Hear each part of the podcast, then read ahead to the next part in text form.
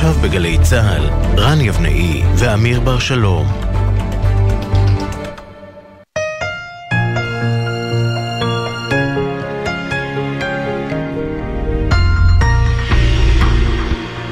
שלום לכם, עכשיו חמש בערב בגלי צה"ל, הערב הזה אנחנו אי שם בגבול הצפון.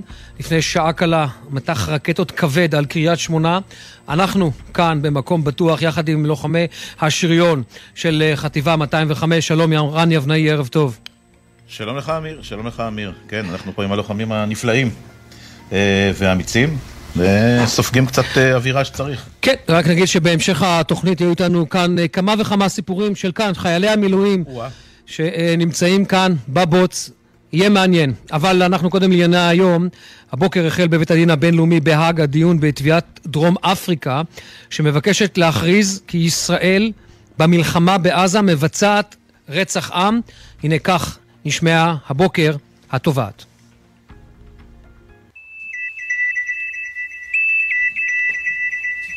טוב, נשמע את זה אחר כך.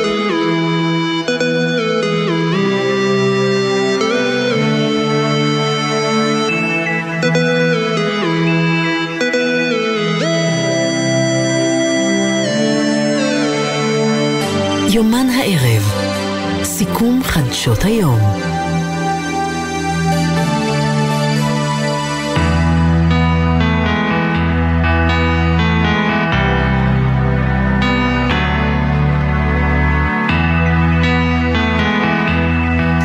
טוב, אולי אולי נתרגם רגע את האינסרט הזה של אה. כן, נגיד רק, אה, זה קטע מנאום הפתיחה אה, שאמר כך, מדינת ישראל צריכה להשעות את פעילותה הצבאית בעזה, לעשות כל שביכולתה כדי למנוע עקירת אזרחים מבתיהם ולאפשר גישה מלאה למזון ולמים וגישה לעזרה הומניטרית. התייחסות לישראל, כמובן. אה, כן, רק נגיד שבדברים האלה הכל מתקיים מלבד החזרה לבתים שהיא לא בטוחה כרגע לתושבים, אבל בסדר, זה היום הראשון שבו למעשה נטענו הטענות של התביעה. מחר, כל כולו, טענות ההגנה של אה, אה, מדינת אה. ישראל. כן, אנחנו נהיה מיד, ב, גם נהיה בהאג וגם נשוחח עם משפטנים כדי לנסות ולהבין האם היום הזה מבחינת ישראל הוא יום שקל יהיה להתמודד איתו או קשה יהיה להתמודד איתו, אבל כמו שאמרנו, פתחנו קודם לכן במטח כבד על קריית שמונה ומצטרף אלינו כאן בעמדה, כתבנו בצפון הדר גיצ'י, שלום הדר. מטח כבד, פתח לו מיקרופון, רק שנייה, רק שנייה. שומעים אותי? כן. מטח כבד אה, מאוד לעבר אה, קריית אה, שמונה, למען האמת שני אה, מטחים, אנחנו מדברים על אה, יותר מ-20 רקטות שמשגרים אה, בארגון חיזבאללה, קודם לכן היה דיווח בלבנון על כך שאזרח אה, נהרג בתקיפת אה, צה"ל, צריך גם אה, לזכור את הנקודה הזו, אבל אנחנו מדברים על יותר משש נפילות בשטח העיר קריית שמונה, אני ראיתי את התמונות שמגיעות אלינו משם, ככל שאני מבין אין לנו נזק משמעותי, אבל זה היה מאוד קרוב, רקטות שנפלו ממש בין בתים ובאמת, במזל גדול זה מסתיים ללא אה, כי פגיעות פשוט- אה, ישירות. כי פשוט אין תושבים כרגע שמה. נכון, אבל באופן כללי, הפגיעות היו ממש בין מבנים. כלומר, סמוך אה, לבניין מגורים, נפילה. סמוך אה, למבנה ציבורי, נפילה. אז באותה מידה זה יכול להסתיים עם חמש פגיעות ישירות לפני כן. מספר אה, דקות. צריך לומר גם אין נפגעים. אין נפגעים, ואין נזק. וזה היה חשוב. יש נזק שהוא ממש מועט אה, ויש למספר רכבים פרטיים. יש איזה רעיון שרוצים להחזיר את האנשים בינתיים כבר לקריית שמונה. אני חושב שצריך לשים לב לעוד דבר בימים האחרונים, והמטח הזה של הרקטות הוא אה, מטח, לדעתי, הראשון מזה שלושה ימים. זהו. כי עד עכשיו... אפילו הייתי אומר חמישה ימים, כן. נכון, עד עכשיו אה, חיזבאללה התמקד אך ורק בשליחת מל"טים מתאבדים. היום הוא חורג ממנהגו ויורה מטח כזה. צריך גם לבדוק האם חיזבאללה עומד מאחורי זה, או יכול להיות שחמאס עומד מאחורי זה. אתה תמיד, אתה מחפש את המשוואות. זאת אומרת, אתה- אתה איש המשוואות. אני האיש... מה לה- קרה ש... אני האיש להבין את ההיגיון.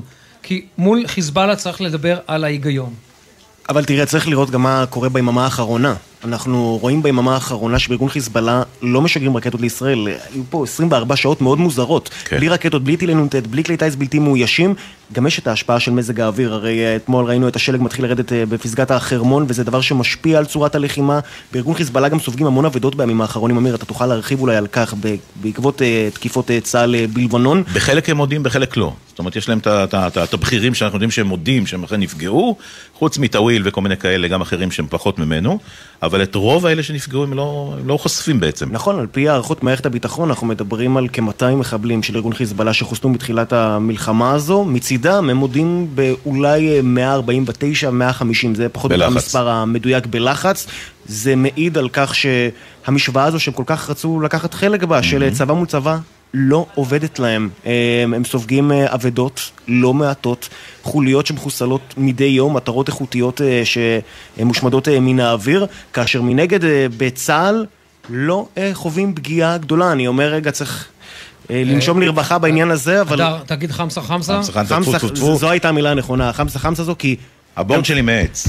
גם צריך לדבר על הפעולות בשטח. יודעים להתמגן טוב יותר, עומדים איתנים, פרוסים בשטח בצורה חכמה, אבל לא מעט אירועים שעלולים היו להסתיים בצורה חמורה הרבה יותר, בנס גדול הסתיימו רק כך, ונקווה שזה יישמר בצורה אדר, אני הזאת. רוצה רגע לקחת אותך רגע לעוד אה, שלב, אתה מסתובב פה, אתה כל הזמן כאן, למעשה לא יורד אה, אה, כמעט למרכז. אנחנו נמצאים גם, ב, יש כאן בגבול הצפון את האזורים שמפונים ואת האזורים שלא מפונים. תן לנו איזושהי תמונת מצב, לפחות כרגע לאורך הגבול. אתה מסתובב בנהריה, נהריה לא, לא מפונה, רואים שם אנשים עכשיו, ברחובות. קודם כל רואים בנהריה אנשים ברחובות.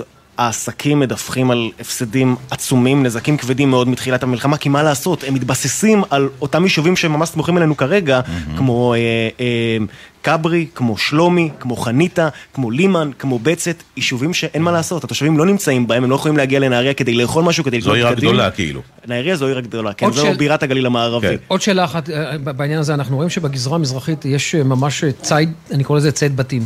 במטולה, ראינו את זה במנרה, אנחנו רואים את זה בשתולה. גם בגזרה המערבית אנחנו רואים את ציד הבתים או פחות? פחות, פחות. אני, אני חושב שבגזרה המערבית, מעט בשתולה, אבל מעבר לזה, היה משהו שהוא קרוב אה, לפגיעה בבית בשלומי, עם רסיסים, אבל כן, זה קורה בעיקר ביישובים שסמוכים אל הגבול המזרחי, אזור מטולה, רמות נפתלי, מנרה וכדומה, עם פגיעות אה, לא מעטות.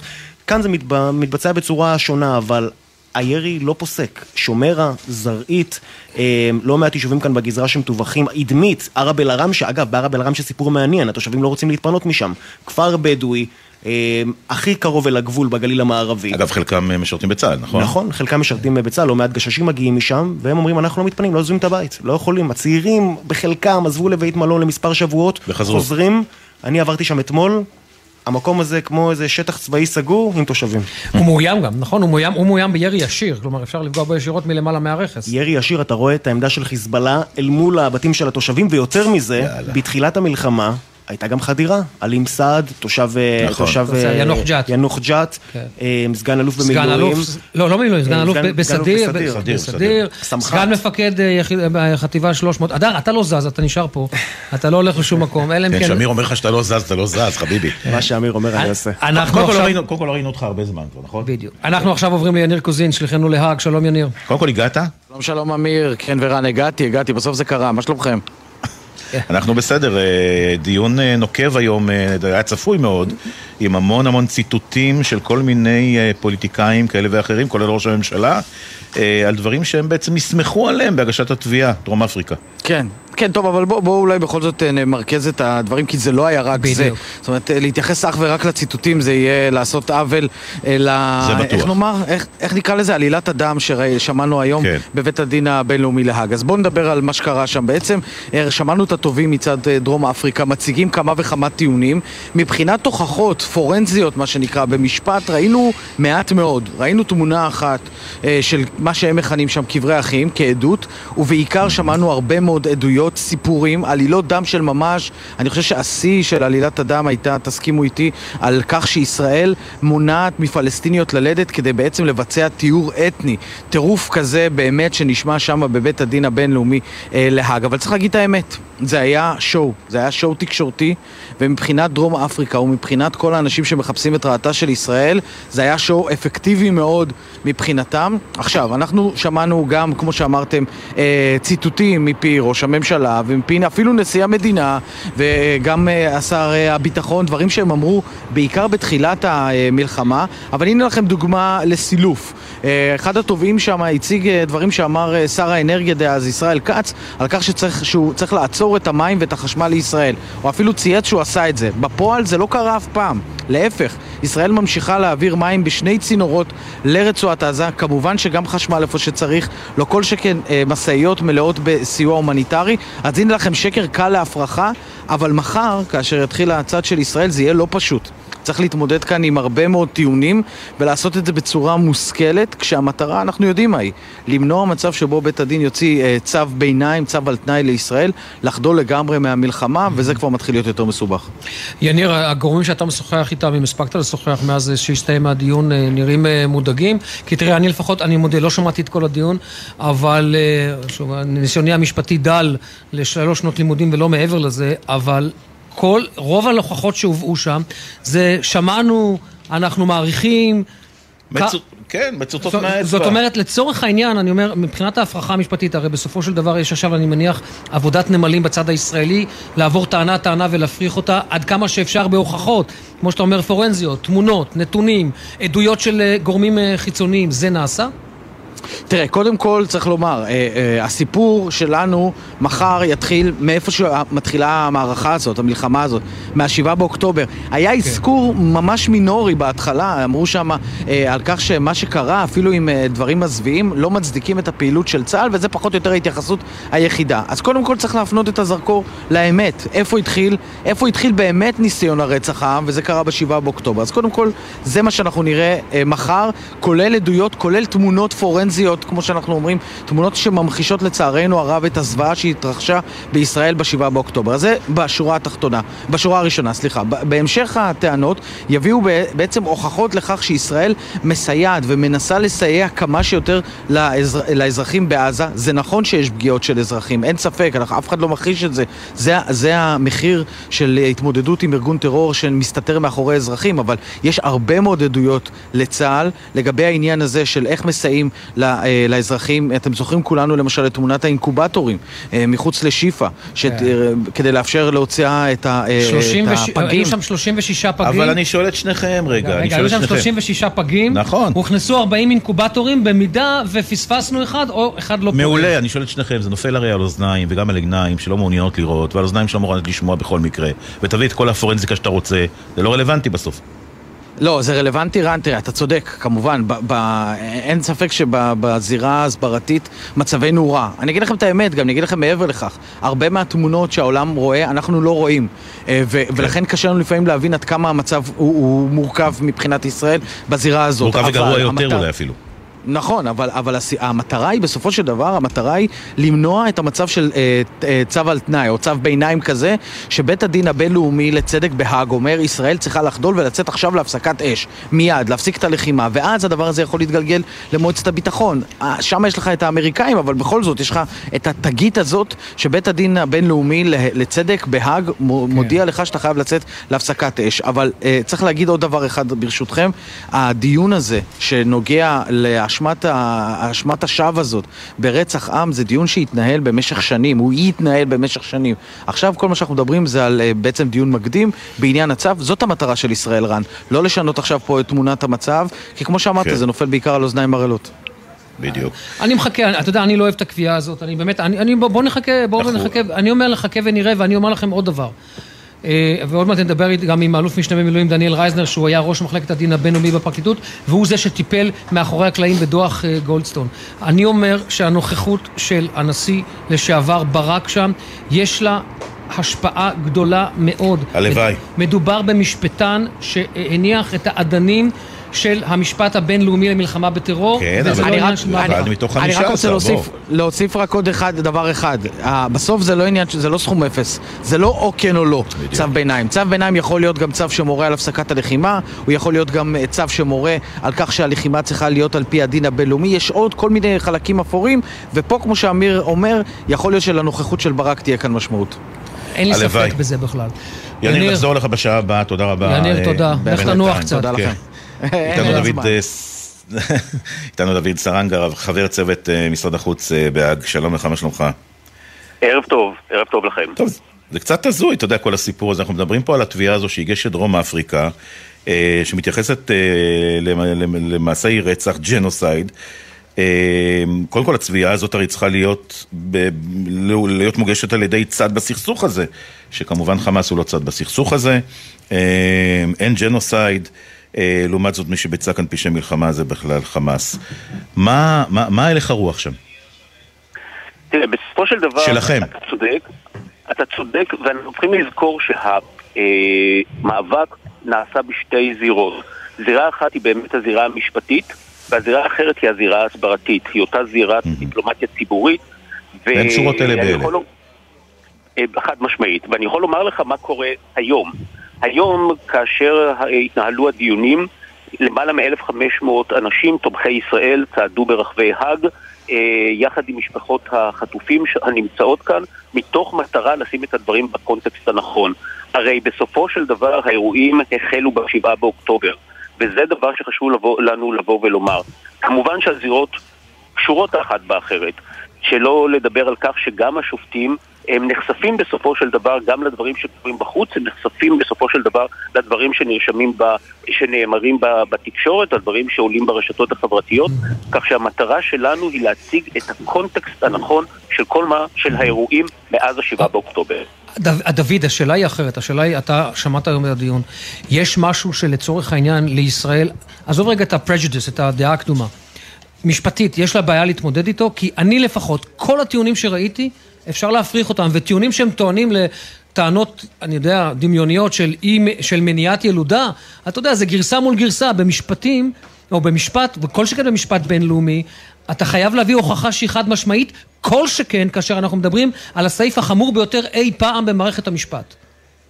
מהבחינה הזאת אני חושב שאנחנו אה, די סגורים. הצוות המשפטי הישראלי, שכולל משפטנים אה, בעלי שם בינלאומי, יודעים איך להפריך את אותם אה, טיעונים, את אותן אמירות שקריות, אבל בסופו של דבר הרי בית הדין לא עתיד לתת את, לתת את החלטתו לגבי ג'נוסייד בימים הקרובים. הרי בימים הקרובים מדובר בסופו של דבר על אה, צו, אה, משהו שהוא דומה לצו מניעה או סעד זמני שהצד האחר מבקש. וכאן המצב הוא קצת יותר עדין. יחד עם זאת, הצד הישראלי ערוך, מכיר, יודע לתת את הנימוקים, מצויד בכל הנתונים ובכל העובדות כדי להפריך את האמירות השקריות שאותן שמענו היום. בשונה ממה שראינו היום, ישראל הולכת להציג הרבה מאוד סרטונים? אה, לא מקובל בבית הדין להציג סרטונים, להציג אותם אה, לא. בפועל. יחד עם, זאת, יחד עם זאת, בהחלט אה, יש חומר ויזואלי רב שאנשי, ה, שהגורמים המשפטיים הישראלים עתידים למסור לבית הדין. הדבר עתיד להיעשות כמובן גם בתוך כותלי בית המשפט, למסור לשופטים את החומר, ואנחנו עתידים לעשות את הדבר גם מחוץ לכותלי בית המשפט. לדוגמה, הסרט אה, של נובה, אנחנו הולכים להקרין אותו מחר על מסכים גדולים לכל, אה, לכל אורך שולחן השבת, שאותו אנחנו עורכים מחר כמיצג מחוץ, מחוץ לבית המשפט, כך שבסופו של דבר החומרים יוצגו אה, גם לשופטים וגם לדעת הקהל. טוב, יש פה גם המון ציניות, כי מי שמגישה בעצם את התביעה הזו בשם חמאס היא אותה מדינה, אותה אומה. שבעצם הנהיגה את הנושא של האפרטהייד אה, בזמנו ועשתה עוד כמה דברים כנראה אה, והיא גם לא צד בכלל בסכסוך כפי שכבר אה, אמרנו וזה ממש, הציניות פה היא פשוט זועקת. אכן, הציניות צריכה להתאבד לנוכח האירועים האחרונים. ממש. ואני אוסיף דבר נוסף, שדרום אפריקה, מעבר לכך שהיא גם בירכה את חמאס על מעשיהם, בסופו של דבר אה, הגשת התביעה זה הרי בסופו של דבר עוד קלון, ומה שעוד יותר גרוע זה שישנן אה, מדינות אה, שהצטרפו או שתומכות בדבר הזה, ו... ו... וזה בסופו של דבר עוד קלון על אותן מדינות. אני רוצה לקחת אותך, דוד, רגע, אנחנו, אתה אמנם בהאג, ואנחנו עכשיו אה, ממוקדים כולנו בדיון המשפטי בבית הדין, אבל אני רוצה לקחת אותך רגע לזירה הבינלאומית ולזירה העולמית. ב, אה, לצורך העניין, על פרספקטיבה של שלושה חודשים, אתה חושב שההסברה הישראלית מאבדת מומנטום בהקשרים האלה ככל שהלחימה מתמשכת? בוא נשים את הדברים רגע בקונטקסט הנכון שלהם. בזירה התקשורתית או בזירה ההסברתית רבים שכחו את מאורעות השבעה באוקטובר. בעבורם, בעבור התקשורת, דבר שאירע לפני שלושה חודשים או הרבה זמן. לאחר, מן, כן. לאחר מכן היה הגל האחר, והוא הגל שעסק בנושא החטופים, והתקשורת הבינלאומית עסקה פה מהר, אה, הרבה מאוד, ואז הגיעו אותן תמונות, או מגיעות אותן תמונות מעזה, שלא שהן מאזנות, אבל בסופו של דבר הרבה מהתקשורת הבינלאומית עוסקת בתמונות, היוצא, בתמונות ההרס היוצאות מעזה. ואז הגיע הגל הנוסף, והגל הנוסף שעסק אה, באונ- באונס הנשים אה, שהתרחש ב- ב- ב- בשבעה באוקטובר, דבר ששוב הביא את הנרטיב הישראלי, אבל בסופו של דבר, בסייקל התקשורתי, אנשים נוטים לשכוח. אני מזכיר לכם שיש את המלחמה באוקראינה, שעדיין קורית, וכמה אנחנו עוסקים במלחמה באוקראינה בשוליים. לא עוסקים. כך, ש, כך שבסופו של דבר זה טבעו של העולם וזו האחריות שלנו. זו, בזה בדיוק אנחנו עוסקים, בזה בדיוק הנציגים שלנו כן. בעולם עוסקים, כדי לחזור ולהזכיר לעולם גם את מאורעות ה-7 באוקטובר, גם את העובדה כן. שיש 136 חטופים בעזה שצריכים לחזור הביתה ועכשיו. דוד סרנגה, חבר צוות משרד החוץ אה, בהאג, אני מניח שאנחנו אה, נמשיך לדבר בימים הקרובים. דוד, תודה וערב טוב. תודה לכם, ערב טוב. ואיתנו אלוף משנה במילואים דניאל רייזנר, אה, לשעבר ראש מחלקת הדין הבינלאומי בפרקליטות אה, הצבאית, שלום לך. שלום לכם גם. כמה היתכנות יש ל- לתביעה כזאת? תכלס. השאלה התאחדות למה? התאחדות לצו ביניים? התאחדות להפסד בצו? התאחדות לצו- לצו ביניים, אנחנו לצו ביניים. צו ביניים אנחנו. לצו ביניים, שזו למעשה, המטרה הראשון. העיקרית שכרגע ישראל מנסה הפסיקו את להתמודד הלחימה. איתה. אז לא, גם בתוך הדיון הזה של צו הביניים יש צווי ביניים שונים ומשונים. הדרום אפריקאים ביקשו הרבה מאוד סוגים של צווים. הגדול בהם כמובן הוא הצו להפסקת הלחימה, אבל הם גם דרשו הכנסת סיוע הומניטרי וציות לדיני המלחמה וחקירה של טענות לפשעי מלחמה וכל מיני דברים אחרים שהרגישות שלהם היא הרבה יותר נמוכה ועם חלקם אפילו אנחנו טוענים שאנחנו עושים בלאו הכי. אמ, אם אתם מדברים אותי על צו להפסקת הלחימה, אני לצערי צריך להגיד שאחרי ההצגה של דרום אפריקה היום הייתי אומר 50-50. אה, אה, זה- אה, זו הייתה השאלה שלי, דניאל. עד הסיכוי? כמה, עד כמה ממה שאתה ראית, אנחנו צריכים להיות מודאגים? אם בכלל. תראו, אנחנו צריכים להיות מודאגים, אולי אני אעלה רמת הפשטה אחת למעלה. אה, ישראל מתעסקת כמעט כולה רק במלחמה הפיזית, הצבאית, הביטחונית, ויש לנו סיבה טובה להתמודד עם הנושא הזה ברצינות ובצדק. אבל צריך לזכור שיש עוד שלוש מלחמות שמתקיימות במקביל. המלחמה המדינית, שבה התמיכה הבינלאומית בנו היא לא כזאת חזקה כמו שהייתה בהתחלת המלחמה, וגם בארצות הברית היא נחלשת. המלחמה התקשורתית ודעת הקהלית שהרגע שמעתם הסבר יפה וארוך על העגלים שעוברים בה ואיפה אנחנו נמצאים בה, והחזית המשפטית שהיא רק החלה, היא החלה בהאג, בהאג אה, הזה, יש האג נוסף שגם יהיה, עוד מעט יהיה בדיון. אה, בית של מה הדין זה, זה לפשעי. מלחמה? מה- מה. זה ההאג האחר?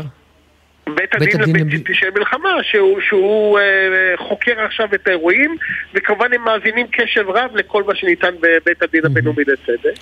רגע, ופשעי מלחמה. פשעי מלחמה זה בעצם, זה לא מדינתי, זה בעצם נגד אנשים, נכון? בשר ודם. חד משמעית, אבל להבדיל מהאיומים שאיימו הרבה שנים, כל סגן וסמל בסכנה, אז אני תמיד מסביר לכולם שמי שבסכנה בעיקר זה ראש ממשלה, שר ביטחון ורמטכ"ל. כן, שאף אחד לא מתעניין בחיילים למטה.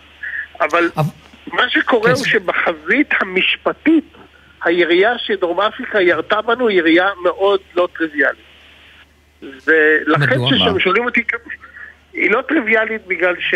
בוא, התרחיש הגרוע הוא שבית הדין יחליט להוציא צו להפסקת הלחימה. אנחנו כמובן נגיד לו תודה רבה לא. ואז בית הדין, שאין לו חיילים, הולך למועצת הביטחון של האו"ם ומבקש אה, אכיפה דרך מועצת הביטחון. עכשיו, אם בחזית המדינית אנחנו עדיין בצד הפרו-אמריקאי ובלינקן לא כועס עלינו וביידן עוד אוהב אותנו, אז האמריקאים מטרפדים את זה ולא קורה שום דבר בשטח. אבל בחזית התקשורתית ובחזית המשפטית האחרת, רשמו בפניהם את העובדה שהערכאה המשפטית הבכירה בעולם אמרה לישראל להפסיק את הלחימה וצפצפנו עליה. ואני לא צריך להגיד לכם שזה טוב לא עושה לנו. למרות שבלינקן כבר, יצאו משם לא- קולות, אה, יצאו משם קולות, אה, אלוף משנה במילואים אה, רייזנר, יצאו שם קולות כבר שאמרו שישראל לא מחייבת עכשיו את, סליחה, ארה"ב לא מחייבת את ישראל להפסיק את הלחימה, למרות שהיו באמת קולות שפעם יצאו משם אחרים. אני, אני כך שומע, ואני חושב שאתה צודק, ולכן אני חושב שהסיכוי שבפועל נצטרך לעצור את הלחימה בגלל הליך בהאג הוא מאוד קטן. אבל הסיכוי שנחטוף מכות כתוצאה מהליך בהאג בחזיתות אחרות הוא די גדול. אני, אני רוצה גם להגיד עוד משפט אחד. בבקשה. אה, אני הקשבתי לדרום אפריקאים, אה, אה, ואתם יודעים, אה, זה היה כמו להקשיב, סליחה על הביטוי, הפרוטוקולים של זקני ציון ומיין קאמפף באנגלית ביחד, האנגלית מאוד יפה ביחד. אבל הסיפור שהם סיפרו לאוזניים הלא ישראליות הוא סיפור לא כל כך הזוי. אנחנו כעסנו, נעלבנו, רתחנו, אבל לאוזניים המערביות אפילו, זה נשמע להם אה, די הגיוני. ואחד הדברים שהדרום אפריקאים עשו, שאני חושב שמבחינתם היה מאוד חכם, הרי מה הסיפור שלנו? בשבעה לאוקטובר עשו לנו אה, פוגרום אמיתי, וכל מה שעשינו מאז היה תגובה כדי למנוע שזה יקרה שוב. מה עשו הדרום אפריקאים? הם לא מתחילים את הסיפור בשבעה לאוקטובר. הם אומרים, ישראל מבצעת רצח עם בפלסטינים מ-1948. והם מזיזים את הכדור ל-48 ואומרים, הישראלים מזה אה, 76 שנים עושים פשע מלחמה נגד העם הפלסטיני, לא צריך להתעסק באירועים נקודתיים בדרך. אלוף משנה במילואים רייזנר, אני, צריך- אני חייב עוד שאלה אחת, ותענה לי בקצרה, כי זמננו תם, אבל אני חייב לשאול אותך את זה. עד כמה להערכתך, ואתה ישבת בפורומים האלה, ונאמר רק, אה, היית מעורב עמוקות בכל מה שקשור להתמודדות בדוח, גו- עם דוח גולדסטון, עד כמה אתה חושב שיש השפעה על הישיבה של... אה, השופט, של אה, אה, השופט, נשיא בית המשפט העליון לשעבר אהרן ברק, בהרכב עצמו. הייתי אומר שזה אה, אה, שיפור משמעותי של סיכויי ישראל משתי סיבות. הסיבה הראשונה זה מבטיח שהטיעונים הישראלים יישקלו בחדר וידברו עליהם בחדר, לא יזרקו אותם לפח ולא יזלזלו בהם, כיוון שהוא שם נמצא. הדבר השני, מי שיודע את מעמדו של אהרן ברק בעולם המשפטי הבינלאומי, יודע שחלק גדול מהשופטים שיושבים יחד איתו, למדו עליו כשהם היו סטודנטים למשפטים. זאת אומרת, הוא אחד ה... אם היינו ב... ב, ב האורים ב- והתומים. בדיוק, אחד המאסטרים בעולם. ולכן, כשהוא ידבר וינסה להנחיל בתוך בית הדין, תרשו לי לנסח את זה, אה, ניחוח של סבירות, בקצרה. כן. כן, אז הרבה שופטים שם ירגישו לא בנוח להתעלם ממה שהוא אומר. ואין כמעט אף ישראלי אחר שיכולתי לומר את זה עליו. אלוף שני במילואים, דניאל רייזנר, לשעבר ראש אה, מחלקת הדין הבינלאומי בפרקליטות הצבאית. תודה, דניאל, תודה על הזמן הזה. תודה רבה. שתי חסויות, ובהצלחה. שתי חסויות כמובן, וחוזרים. בחסות ארקיע, המציעה מבצע קחו אוויר. טיסות הלוך ושוב למגוון יעדים ב-199 דולר לאדם. פרטים והזמנות באתר ארקיע, כפוף לתקנון. בחסות ביטוח ישיר, המציע לכם לבנדל ביטוח רכב וביטוח מבנה ותכולה לבית, ותוכלו לחסוך בתשלומי הביטוח. ביטוח ישיר, איי-די-איי חברה לביטוח. חזרתם אלינו, אנחנו אי שם בגבול הצפון עם השריונרים, ואומרים שלום עכשיו לסגן אלוף במילואים אסף, מג"ד אה, בחטיבה 205, שלום לך. שלום, ערב טוב. ממתי אתה על מדים? מתי על מדים? מ-2002. מ-2002, יפה, מצוין. אה, גם באזרחות. גם באזרחות. שבעה באוקטובר או קצת אה? שבעה לאוקטובר, כן. שבעה לאוקטובר חייגן באיזה שעה תופס אותך? אותי לא תופס חייגן, המפקדים היה טלפון מוקדם, האמת שאותי התקשו קצת להשיג כי הייתי בתפילה, אבל אה, כעבור זמן אה, חברתי לטלפון, התקשרתי חזרה, והסמג"ד כבר היה בדרך לאסוף אותי... רגע, מה- מה זה מוקדם? שעה. התקשרו סביב תשע בבוקר. לדעתי כבר. אה, שוב, הטלפון לא היה עליי, אז אני לא זוכר בדיוק. הסמג"ד כבר, כשאני חברתי לטלפון, הסמג"ד כבר היה בדרך אליי לאסוף אותי בדפיקה בדלת, ועלינו יחד לצפון. ומשם עולים על טנקים ומה, טסים לגבול?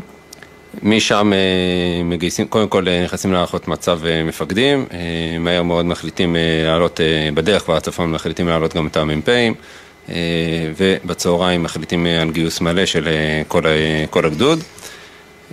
חיילים מתחילים להגיע מהר מאוד לימ"ח, ממש תוך שעות ספורות, ומתחילים לארגן את הכלים. יום ראשון בשעות הבוקר כבר הכלים יוצאים מהימ"ח ומוכנים לתנועה, וההחלטה היא שהם מחכים למובילים, אז נשארנו כך בשטח אה, עוד אה, יומיים, ואז עולים לצפון. אבל לא כל החטיבה. צריך לומר, לא כל החטיבה הייתה, חיכתה למובילים, חלק, חלק מהחטיבה רץ קדימה על זחלים לגבול. לא, החטיבה שלנו דווקא כולם אה, חיכו על... זה לא אה, מה שהמח"ט שלך אמר לי אתמול. כולם חיכו, אה, אנחנו, אה, הגדוד הראשון שעלה, עלינו מהר מאוד, אה, הגדוד, אה, אחד הראשונים, גדודי הטנקים הראשונים שעלו לצפון, אם לא הראשון שבהם, אה, והגענו, אה, ביום אה, שלישי כבר הגענו לגבול הצפון, כל הגדוד, גדודים האחרים הגיעו אה, מעט אחרינו. מתי מתחילים לחטוף אש?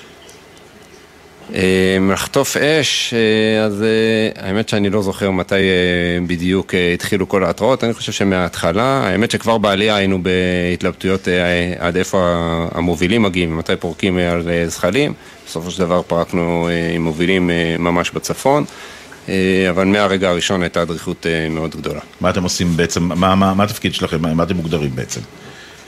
אז אה, זה מחולק, גדוד טנקים הוא אה, רגיל להתחלק, אה, חלק מהטנקים נמצאים בעתודה, חלק מהטנקים נמצאים ממש אה, בחזית אה, ובמגע כמעט יומיומי עם האויב. כשאתה, בוא, בוא תנסה לתאר לי רגע את התפתחות הלחימה, כי אנחנו מדברים על שלושה חודשים, יש לך כבר את הפרספקטיבה של ההתפתחויות ושל הגלים. תנסה רגע לתאר לי את זה על ציר זמן.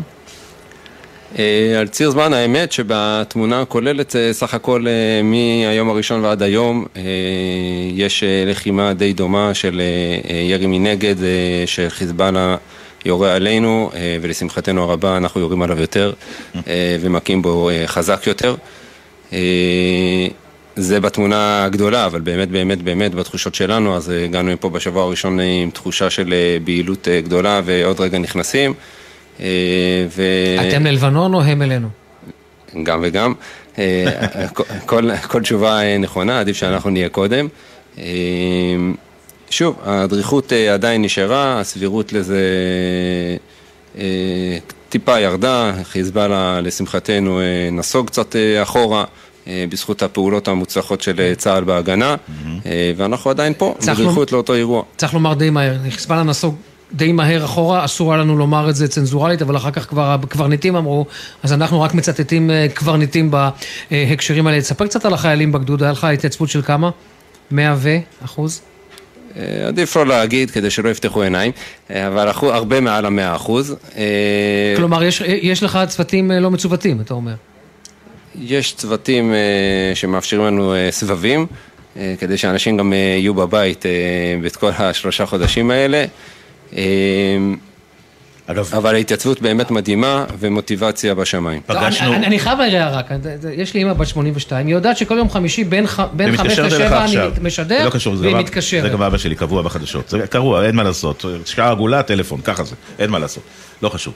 אה, סליחה, אסף, פגשנו חלק מה- מהלוחמים שלך, חלק אנחנו רואים אותם אה, כאן כמובן. מנסים פה לנהל חיים. אתה יודע, יש כאלה שלומדים, יש כאלה תוך כדי. תוך כדי הלחימה. יש כאלה שלומדים, יש כאלה שעושים דברים אחרים. אה, זה ממש, אה, אני לא רוצה, לא רוצה לעשות פרומו למה אנחנו הולכים אה, לשמוע עוד. אולי כן נעשה פרומו? יש פה, יש פה למשל לוחמים שמתעסקים במסתמים של לב, אוקיי? ויש פה לוחמים, ויש פה לוחמים שבכלל מתעסקים בדבר הרבה יותר אתה יודע מגניב. מה, לפני שאתה עונה, אסף, אני רוצה לתאר לך... רגע, אני רוצה להגיד. בראפר. יש פה גם ראפר. הרגת לנו, עשית ספוילר לכל שום התוכנית. דבר, להפך. לא, אבל רגע, אני רוצה לספר משהו, בהמשך לדברים שלך, אני חייב לספר ושהמאזינים יבינו, כי אנחנו רדיו. אנחנו הגענו לכאן אי שם ממש קרובים לגבול הצפון, נכנסנו כאן לחדר אוכל הזה, המ- המאולתר לחלוטין, ואנחנו רואים פה ארבעה חיילים, כולם מחוברים למחשבים ולטאבלטים, ואני חושב שהם בהערכת מצב בכלל. ואז לא אנחנו מת-. ואז אנחנו מתחילים לדבר איתם, ומתברר שכל אחד מהם לומד באוניברסיטה אחרת, הם בשיעור. הם בשיעור מקוון, כל אחד אחר, כל אחד לומד משהו אחר. זה היה פשוט מדהים. כן, אז צריך להגיד, הסיפור הזה שהסטודנטים, אה, האמת שדעתי האישית, זה שהיה נכון לדחות בכלל את השנה, וזה מצא אותנו במתמודדים עם אתגר אה, לא. רציני מאוד, אני לא, כבר לא. כבר לא. אה, אבל זה באמת אתגר. אנשים, אה, חלקם, מי שנמצא בעתודה, זה יכול ללמוד, האנשים שנמצאים אה, מקדימה בחזית, זה הרבה הרבה יותר מורכב. אה, אנשים שישנים תחת יריעות ואוהלים ומתמודדים עכשיו עם מזג האוויר הקשה גם, ובכוננות מאוד מאוד גבוהה. ולהם באמת באמת באמת אין פתרון תוך כדי, אנחנו כן. מנסים לטפל בזה דרך סבבי יציאות, אבל באמת אין להם מענה. אה, המענה שניתן אה, דרך האוניברסיטאות והמכללות הוא סביר ולא נותן אה, מענה מלא, ואנחנו בסוף מתמודדים עם החיילים האלה שצריכים אה, לב- לעשות ויתור מאוד מאוד מאוד אה, משמעותי. כל כך חשוב מה שאתה אומר כאן, ואני מאוד מאוד מקווה ששר הח- החינוך שומע את הדברים האלה, כי אתה הכל מהשטח, לא אנחנו, אתה וה- והסטודנטים האלה היו כאן קצינים חיילים, כל אחד בשלב אחר של לימודים, כל אחד לומד משהו אחר, וחבל שלא צילמנו את התמונה הזאת, רן, עכשיו אני חושב על זה. אסף, אנחנו רוצים להגיד לך תודה, אבל לא לפני, רדיו. לא לפני, לא לפני, יש לנו, אנחנו כל מילואימניק כשאנחנו מדברים איתו, רוצים שיספר על עצמו, בן כמה, מאיפה, אתה מה רוצה, עושה. אתה, אתה רוצה. אני. רוצה. ספר, זה אמיר. טוב, זה בסדר גמור. אה, אני בן 41, אה, נשוי עם חמישה ילדים, גר בתל אביב, אה, מנהל פיתוח עסקי של חברה בדרום. איפה בדרום? באזור התעשייה של רהט. וואלה. אה, חברה שעוסקת במחזור וטיפול בפסולת. אה, זהו, נשוי לרעות המדהימה, שתומכת. היא המג"דית, לא אתה. כן, היא המג"דית, האמת שהיא גם אה, מאגדת את נשות הגדוד ועושה איתם שיחות תמיכה ומוטיבציה, באמת. ובעיקר, בעיקר, בעיקר תומכת בי ומאפשרת לי את השהות הארוכה פה, אבל באמת, מאחורי כל לוחם ומאחורי כל מפקד נשוי עומדת אישה שמאפשרת לו את זה, ומאחורי כולנו עומד העורף והאימהות שלנו שמאפשרות לנו את זה, והילדים שלנו שמאפשרים לנו את זה, ובלעדם אנחנו לא יכולים לעשות את זה. סגן אלוף במילואים אסף, מג"ד חטיבה 205, תודה רבה לך שהצטרפת אלינו, שלפנו אותך ככה מה, תודה. מהלחימה. תגיד, נהיה לך חם, לא, תה לא עשינו לך, אבל יעשו לך. אמיר אגב עושה תה עם צמחים, חבל לך, הוא כותב פה ב- באיזשהו מקום. רשמתי, אני אבוא לגבות. בדיוק, יש לנו- טוב יש לנו עוד. שם.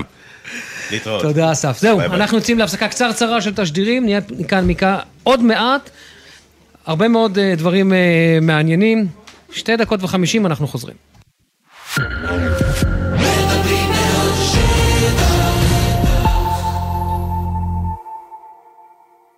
הטכניון דואג לסטודנטים ולסטודנטיות במילואים, במתווה גמיש לחזרה ללימודים, הכולל מענק ששת אלפים שקלים לזכאים, סיוע וליווי אישי על ידי אנשי סגל, הרצאות וסדנאות לגוף ולנפש, דחיית פתיחת שנת הלימודים ופטור מבחינות אביב וקיץ תשפ"ג. הכירו את רעות. במשך השבוע היא לובשת גלימה בבית המשפט, ובסוף השבוע לובשת גלימה ביום ההולדת של ענת. והכירו את יואב, גם מדריך כושר במכון, וגם מורה לספורט בתיכון. משלבים בין עבודות? הכירו גם את הדרך הקלה לבצע תיאום מס מהנייד באתר רשות המיסים. רשות המיסים, הדור הבא של שירותי הדיגיטל כבר כאן. עמיתי מועדון חבר, חדש, הטבות ייחודיות על אורה, החשמלית המשפחתית מבית קולמוביל. לפרטים כוכבית 6853 או באתר מועדון חבר, בתקווה לימים טובים יותר. זה הכל בשבילך, חבר. למילים יש כוח לחבר, לאחד, לתת תקווה לעתיד. המלחמה הזכירה לנו שכוחנו תלוי באחדותנו. שלום, כאן שירה רודרמן, מנכ"לית קרן משפחת רודרמן. אני מזמינה אתכם לבחור את המילים שתרכבנה את אמנת האחדות של החברה הישראלית. חפשו במרשתת, יחד עושים שלום בבית. מאחורי השמות, בוקר טוב ישראל חולקת כבוד לנרצחים ולנופלים. תמיד עם חלומות משוגעים, חיוך ממזרי וחולצה להחלפה. וחלמה לעזור לילדים עם מוגבלויות באמצעות תרפיה עם כלבים. מפעל חייו היה הרפת. בכל בוקר נספר משהו קצר, פרט מידע, אירוע או חוויה שישפכו אור על מי שהיו ואינם עוד. בני משפחה וחברים המעוניינים לחלוק עמנו בסיפורים ובתמונות מוזמנים לעשות זאת באמצעות הדואר האלקטרוני זיכרון כרוכי glz.co.il מאחורי השמות, מדי יום ביומן הבוקר של גלי צה"ל עם אפי טריגר.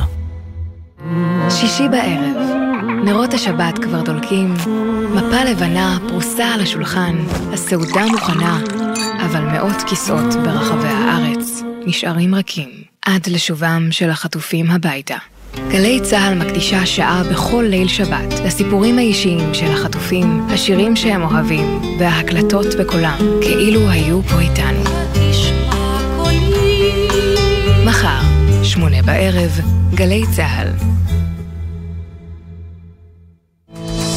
עכשיו בגלי צה"ל, רן יבנאי ואמיר בר שלום. חזרנו, 5.38, יומן סיכום השבוע, כאמור, אנחנו כאן בשידור מיוחד מגבול הצפון, יחד עם אה, לוחמי השריון של חטיבה 205, אבל עכשיו אנחנו פונים דרומה. היום הפגנה של משפחות החטופים מול אה, גבול אה, עזה, אנחנו מצטרפים אליך. גל ג'רסי, שלום גל. כן, שלום אה, לשניכם. בעצם האירוע היום היה הזנקת האירועים של לציון 100 יום בש- בשבי החמאס של החטופים והחטופות, מועד שכולנו קיווינו ועדיין מקווים שלא נצטרך אה, לציין. מה שקרה הבוקר, אוטובוס של משפחות החטופים נסע לשדות של נירים, קיבוץ נירים, זה בעצם יוצא בערך מול ח'אן יונס, הכי קרוב שהן יכולות להגיע למקום שבו אה, הרבה מהאנשים סוברים ששם מוחזקים החטופים, לקחו רמקולים מיוחדים, רמקולים גדולים, העלו אותם אה, לאוויר עם הנוף, ובעצם התחילו לצעוק ליקיריהן, כך עשו משפחות החטופים, לספר להם כמה הם מתגעגעים אליהם, כל, ממש כל הורה, כל אח, כל אחות, לקח את, את המיקרופון בתורו ודיבר אל האהוב שלו, אפילו השמיעו להם את השירים האהובים שלהם, וכל כך קיוו שמישהו שם שומע אותם בצד השני כבר 97 ימים שהם לא דיברו עם היקירים שלהם, ובעצם מכאן הולך רק אה, אה, אה, לגבור כמות האירועים של משפחות החטופים.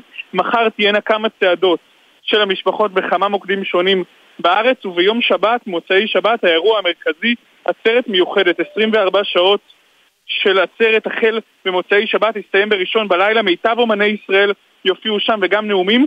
ואגב, משפחות החטופים כל הזמן אומרות שהן רוצות בלי פוליטיקה, והן הזמינו את כל אה, אה, חברי הקשת הפוליטית, ראש הממשלה, יו"ר האופוזיציה, כל השרים, חברי כנסת, להגיע ולנאום, או לפחות להשתתף איתם בעצרת. בינתיים אף אחד לא חזר אליהם. המשפחות מקוות שהעצרת הזאת של 24 שעות תזיז דברים, תגרום לכולם להבין שהמצב הזה חייב להתקדם לאנשהו, ואולי נראה עסקה בקרוב. הלוואי, אולי הגשם מפחיד אותם. יכול להיות דבר כזה, אמיר. אני יודע. אני צוחק כמובן. ברור. טוב, ברור, אה, ברור. גל ג'רסי, תודה לך על גל, הדיבור. תודה. תודה לך על הדבר הזה. אלה בן עמי איתנו עכשיו מקיבוץ אה, בארי, בתם של אוהד ורז אה, בן עמי שנחטפו לעזה. רז אה, שוחררה, אוהד עדיין אה, נמצא בשבי חמאס, ואלה, את השתתפת היום אה, בהפגנה מול אה, גבול עזה. שלום לך. נכון, נכון, שלום. ספרי לי על התחושות אה, לזעוק, לזעוק ממש ברמקולים, אני ראיתי תמונות, אה, ראינו כולנו תמונות של מנופים באמת גדולים מאוד עם, עם רמקולים עצומים שמופנים אה, כלפי ח'אן יונס. נכון, אה, בעיקרון זה היה תחושות מאוד מאוד קשות. אני מכירה את הנוף הזה, זה הנוף מהבית שלי, זה הנוף הקבוע שאני רואה מהמרפסת, ופתאום אה, הייתה לו משמעות אחרת, וזה ממש היה מזעזע ומצמרר.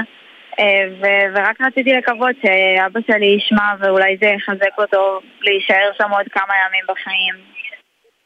היה איזה סימן מאביך במהלך התקופה אה, הזאת? בשבועות הראשונים של המלחמה כן, אה, מאז פחות או יותר איבדנו איזה שהם סימנים, אבל אה, אנחנו אופטימיים ועם תקווה, ואני יודעת שהוא יחזור אלינו, אין לי ספק בזה בכלל. את חושבת שזה, הם באמת הצליחו אולי, אולי אפילו לשמוע אתכם, נתתם, נתתם בהם תקווה אולי גדולה מאוד? שאתם שם ואתם מחזקים ואתם יודעים.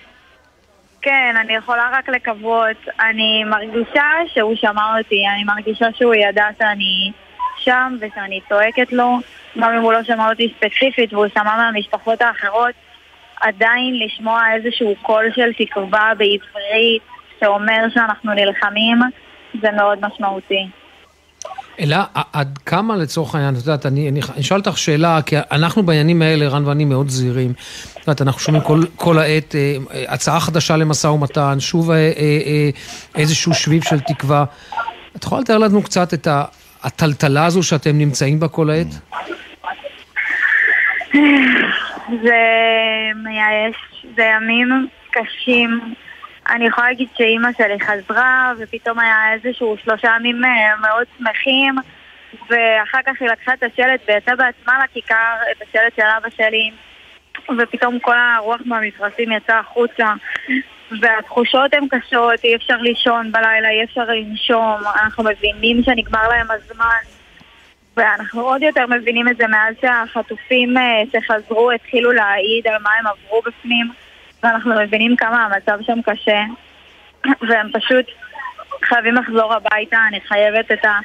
אני מדברת בתור אה, בסך הכל ילדה בת 23, אני צריכה את החיבוק והנשיקה של אבא שלי, וזה הדבר היחיד שאני מצליחה לחשוב עליו, שמצ- שמצליח להחזיק אותי עומדת על הרגליים, אה, ואני רק רוצה שזה ייגמר. התחושות שלך כמובן מובנות, אה, מה זה מובנות? הכי מובנות בעולם.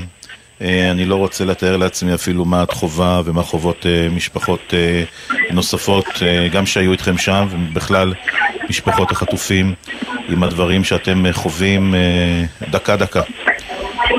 וכולנו תק- תקווה. שיוחזרו כולם במהרה. באמת שאני יצאתי מהממ"ד שחילצו אותי בשביל העשירי. ישבתי ב-12 בלילה בשביל גישה של הקיבוץ והסתכלתי על השער לחכות מתי ההורים שלי יצאו החוצה. אני לא חשבתי שזה ייקח שעה, לא חשבתי שזה ייקח שבוע, ובטח לא חשבתי שזה ייקח 100 ימים. ובאמת ביום אה, ראשון אנחנו נציין את 100 הימים שלהם בשבי ואני רוצה להזמין את כולם לעצרת משמונה בערב ביום שבת עד שמונה בערב ביום ראשון אנחנו צריכים את כולם שם, את החיבוק של העם זה הדבר היחיד שעוזר לנו להמשיך לעמוד על הרגליים קבלי חיבוק אה, גם מאיתנו, וכמובן תקווה מאוד גדולה, אנחנו איתך ועם כל המשפחות. תודה רבה. אה, תודה רבה לך, אלה תודה. אלה בן עמי. תודה רבה.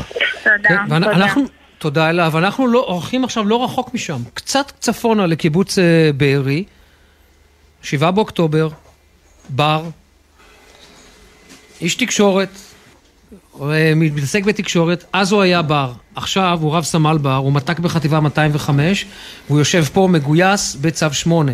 שלום בר. שלום, מה שלומכם? תיארתי נכון? כן. שבעה אה, באוקטובר אתה ב... אני עדיין בר, אני עדיין בר. שבעה באוקטובר אתה ב... הבר במילואים אבל לא? אני בר במילואים. זה כן. משהו אחר. אה, שבעה באוקטובר אני בקיבוץ נחל עוז, בדירה שלי יחד עם אה, בת הזוג שלי. אה, אנחנו מגיעים שש וחצי בבוקר, כי הגענו יחסית בלילה, עוד ישבנו עם חברים אה, מקיבוץ כיסופים. אה, מתקיימים בשש וחצי בבוקר, צבע אדום. אה, אומרים לעזאזל, צבע אדום, מה כבר זה... זה ברמה של בואנה, הם הגזימו הפעם. כן. הפעם הם הגזימו. לא ישנו. כאילו זה היה מטח, אני גר בעוטף, פלוס מינוס שבשלוש שנים האחרונות. אה, הפסקה לפה, הפסקה לשם. מטח שאני לא זוכר. חוויתי הסלמות, חוויתי דברים בעוטף. ומשם all break, all hell break loose. ואתם בממ"ד, נכנס לממ"ד, ומתי אתה יוצא? נכנסים לממ"ד. מתי אתה נכנס, מתי אתה יוצא? אני- ישן בממ"ד, אז אני לאט לאט סוגר את הממ"ד, זאת אומרת בין צבע אדום לצבע אדום, בין בום לבום, אני סוגר את הממ"ד, את החלון ברזל, את הדלת ברזל, את הבריח. אמ, ופעם הבאה שאני יוצא, פותח את הדלת של הממ"ד זה בשלוש בצהריים, שמגיעים חיילים כחלק מהתיאור של הקיבוץ. אתה מבין בשלב הזה את הזוועה בחוץ? אנחנו... שמע, אני לא יודע להגיד לך אם עד היום אני מבין. אני עוד לא חזרתי לקיבוץ מאז השביעי לעשירי, גם לא להוציא לא, אותם אבל אתה מהבית. מקבל, אתה מקבל הודעות וואטסאפ, אתה רואה טלוויזיה. פלוס מינוס בשבע אנחנו כבר מבינים מה קורה בקיבוץ. זאת אומרת, אנחנו מבינים שחודרים מחבלים. עוד לא הבנו שבכמויות שאנחנו יודעים היום, עוד לא ידענו שהאנשים שעדיין נמצאים בעזה אה, נחטפו, שאנשים שאנחנו אוהבים נהרגים. אומרת, זה גם משהו שלאט לאט אנחנו מבינים משיחות הוואטסאפ, מהטלוויזיה, וככה בעצם לאט לאט. אתם מדברים ביניכם, אתה וזוגתך? כן. כל ה... אה, אני חייב להגיד, אה, היא גם בטוח שומעת את זה, אז אני אגיד גם אה, שכולם ישמעו. איך קוראים לה? שנב, והיא הייתה הברכה שלי בכל הדבר הזה. כי אני מאוד, מהר מאוד נכנסתי לפסימיות מאוד גדולה. זאת אומרת, אני כבר, כל הסרטים הכי שחורים אה, רצו לי בראש, ואני חושב שאולי לקראת עשר בבוקר היה לנו שיחה קטנה של היו לנו חיים יפים, היו לנו חיים טובים, ואנחנו מאושרים מהם. ורק... אה, ומשם היא לא הרשתה לעצמה להיות פסימית לרגע אחד. גם כשאני אמרתי לה שקשה לי, גם כשאני אמרתי לה שאני לא רואה שאותנו יוצאים מזה, היא אמרה לי שיהיה בסדר, שאנחנו נצא מזה, שיהיה לנו חיים טובים ביחד. היא ראתה תמיד את האור שבקצה המנהרה. היא בעצם שמרה עליך. לגמרי, אמרתי, היא הברכה שלי בכל הדבר הזה. ו... ב-12 וחצי, אני אחתוך קצת קדימה, ב-12 וחצי בלילה אה, בא כוח של מגלן להוציא אותנו מהבית. שתיים, יצאנו מהקיבוץ, אה, כשהוליכו אותנו בתוך הקיבוץ גם. הוליכו אותנו בשביל מאוד מאוד ספציפי, עוד לא ידענו מה אנחנו רואים, רק אה, לקראת היציאה מהקיבוץ ראינו שהרפת לצורך העניין עוד עלתה באש, ראינו קצת בתים שנשברו להם החלונות שחלקם אה, קצת שרופים, עוד לא הבנו גם, שוב, מה אנחנו רואים. ובשתיים יצאנו מהקיבוץ, ומאז, ואחרי זה אנחנו מקבלים גם את הבשורות. תשמע, אתה נושא עמך בעצם משהו מאוד מאוד מאוד כבד, כאן במילואים, זאת אומרת, אתה נמצא במילואים, בהגנה על נכון. גבול הצפון, בכלל, אתה מהדרום, ואתה נושא איתך משהו מאוד מאוד אה, קשה. מאוד קשה. אה, אני אסע את זה איתי לכל החיים. איך לא. מתמודדים? לא, אבל איך מתמודדים עם זה עם המילואים? הריחוק מה- אגיד. מבת הזוג שלך. אה, הריחוק עם בת הזוג אה, הוא תמיד קשה. כן. אבל אה, אני אשים את זה שנייה בצד ואני אגיד שאני, הפלוגה פה קפצה למילואים עוד לפני שאנחנו יצאנו בכלל מהממ"ד, חבר'ה הגיעו לפה לאזור הצפון ולמחסני החירום. כשאנחנו מתפנים, אני בקשר עם הפלוגה והפלוגה אומרת לי כרגע אל תגיע, יש פה מספיק אנשים. במשך חודש מה שעשיתי זה גם להיות בקשר עם הפלוגה פה וגם לעכל את הטראומה בעצמי. כשהגעתי לפה אני ידעתי שאני מגיע באיזשהו מצב שאני עוד יחסית מוכן. והיום אני מרגיש, מרגיש מאוד מוכן, אני מרגיש גם שהמילואים זה משהו שעוזר לי לעכל את הטראומה, זה עוזר לי להתחזק בעצמי ואם בממ"ד היה איזה רגע שהרגשתי חסר אונים, היום אני מרג- לא מרגיש חסר אונים בשום צורה. אני עושה את התפקיד שאליו התאמנתי בצבא שלי. אני סומך על הצוות שלי, על המחלקה שלי, על הפלוגה שלי ועל הגדוד שלי במאה אחוז ואני הכל חוץ מחסר אונים. הטנק באיזשהו מקום מבחינתך זה הסייף זון שלך עכשיו. החבר'ה. אני כרגע נמצא בתא נהג, בטנק. התא נהג זה הסייף זון שלי לגמרי. אני בתא נהג מרגיש הכי טוב שאני יכול להרגיש, כי אני מרגיש בתא נהג הנהג הכי טוב שאני יכול להיות. וזה... בוא נעשה את זה ככה. כשאתה מתחבר, אני סטודנט אה, שלומד רדיו, אז אני יכול להתחבר לה- להרגשה. כשאתה נמצא בשידור טוב, אתה יוצא מהשידור ואתה מרגיש לי שגם אם תנגח בקיר, הקיר יתפורר. נכון. כשאני בתא נהג ואני עושה נהיגה עכשיו, אני מרגיש שגם אם אני צריך לדהור עם הטנק לתוך איראן, אני יכול לעשות את זה ועוד להדליק סיגריה תוך כדי. כי כשאני נוהג, אני נוהג הכי טוב שיש בעולם, ושום דבר לא יכול לעצור אותי. זה מה שהיה חסר לך בממ"ד, פתאום אמרת לעצמך, אם אני עכשיו בטנק, אני יוצא מפרק. אם יש לי נשק, אני, שמע, אני לא היחידי, אני... חברים נוספים מתוך הקיבוץ, לוחמים, שהולכים בוואטסאפ. בואו נתארגן על נשקים, בואו נצא להילחם, בואו נצא ונגיד. דיברתם ביניכם, זאת אומרת ב- בוואטסאפ כל הזמן. זה גם היה, שמע, בדיעבד זה גם היה חלק אולי מהלחץ, שאני יודע מה קורה בבתים אחרים, אבל בטח, כאילו אני, ואני יודע גם שאם היה לי נשק, כנראה שהייתי יוצא להילחם. ברבק. כן, לא, עזוב רבק, לא רבק. זה הבית שלי, אני כן. חי שם, כאילו, אני לא... אם יש לי את היכולת להגן, ולא הייתה לי את היכולת להגן על הבית, אז אני לא כועס על עצמי גם שלא יצאתי. אבל אם הייתה לי את היכולת להגן על הבית, על אחת כמה וכמה שהייתי עושה את זה. כי זה מה שאתה עושה כשתוקפים לך את הבית. אתה מגן עליו אם אתה יכול. חזרת לנחל עוז מאז בר? לא, גם כי עוד קשה לי. זאת אומרת, אני לא מצליח עוד לעכל, לדמיין את עצמי. אה, חוזר לשם, וגם כי אני פה. אה, הוציאו לי דברים משם, זאת אומרת, אה, חברים שהלכו וחזרו, הוציאו לי דברים משם, אבל אני לנחל עוז, כרגע לפחות, קשה לי עוד... אתה שם לב מה אתה אומר לי. אתה יכול, מרגיש הכי גדול בעולם, הכי חזק בעולם, להיכנס לטנק, לשהות לכיוון הגבול, להיכנס לתוך לבנון, להיכנס לקרב, אבל לנחל עוז אתה לא יכול לחזור? אני יכול, ואני אחזור. עוד לא עכשיו. אני... הרבה פעמים אני עושה דברים בקצב שלי, גם למילואים, אמרתי, הגעתי באיחור קצת, אה, כי זה היה הקצב שאני הייתי צריך. אני אחזור לנחל עוז. אין לי ספק בזה בכלל. אגב, בר, יש, יש אנשים, יש אה, לוחמים נוספים יחד איתך בעצם אה, מ, מ, מה, מהמועצה שלכם, מאולי קיבוצים באזור? בפלוגה היה חייל מקיבוץ סעד, ממועצה אזורית אשכול, אני בשער הנגב, אבל גם בעבר גרתי באשכול. אה, הוא כרגע לא נמצא פה כי הוא חזר למשפחה שלו אחרי חודשיים בערך של שירות מילואים, אבל אה, אה, כרגע אני היחידי מאזור? העוטף. היו לנו שיחות שדיברנו. שנהב גם בשירות מילואים, בחיל האוויר. היא התגייסה עוד הרבה לפניי לשירות מילואים. היא עושה שירות מילואים כבר שלושה חודשים, אפילו וואו. יותר, אה, בחיל האוויר. מטעמים חופשות או ש...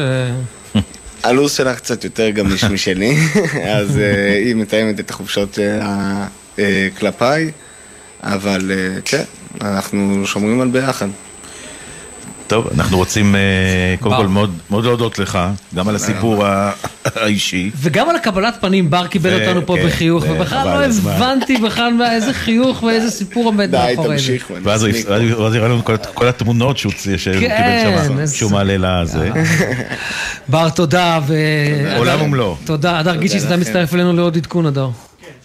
תודה בר, שומעים אותך מצוין. כן, אה, טילי נ"ט שוגרו בשעה האחרונה גם אה, למטולה, גם אה, למלכיה בגליל אה, העליון, כשבינתיים, בתום הערכת מצב בעיריית קריית שמונה והסריקות שביצעו המשטרה ומגן דוד אדום, אה, מבינים שיש שבע נפילות בשטח העיר קריית שמונה, זה דבר שלא קרה כבר תקופה ארוכה. זה מהמטח הקודם לקראת השעה ארבע. בהחלט, מהמטח הקודם אה, לקראת השעה ארבע, יש שם אה, נזקים שנגרמו למספר המבנים כתוצאה מרסיסים. אין פגיעות ישירות, בזה אפשר להתנחם, ומעל הכל אין נפגעים. בצה"ל, במקביל אה, למטח הזה, תקפו יעדים של ארגון חיזבאללה בדרום אה, לבנון. מספר תשתיות אה, טרור הושמדו שם מן האוויר.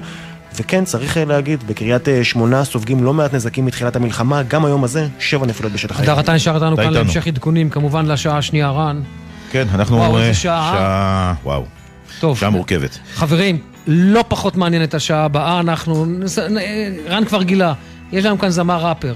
ישר מתא הלוחם של זה לא. שרן גילה. רן עכשיו גורם לכל המאזינים והמאזינות להישאר, כי הם רוצים לשמוע את הסיפור המלא. קיבלתי. יפה, יאללה, תודה רבה. נתראה אחרי השעה שש. ביי אמיר. צ'או.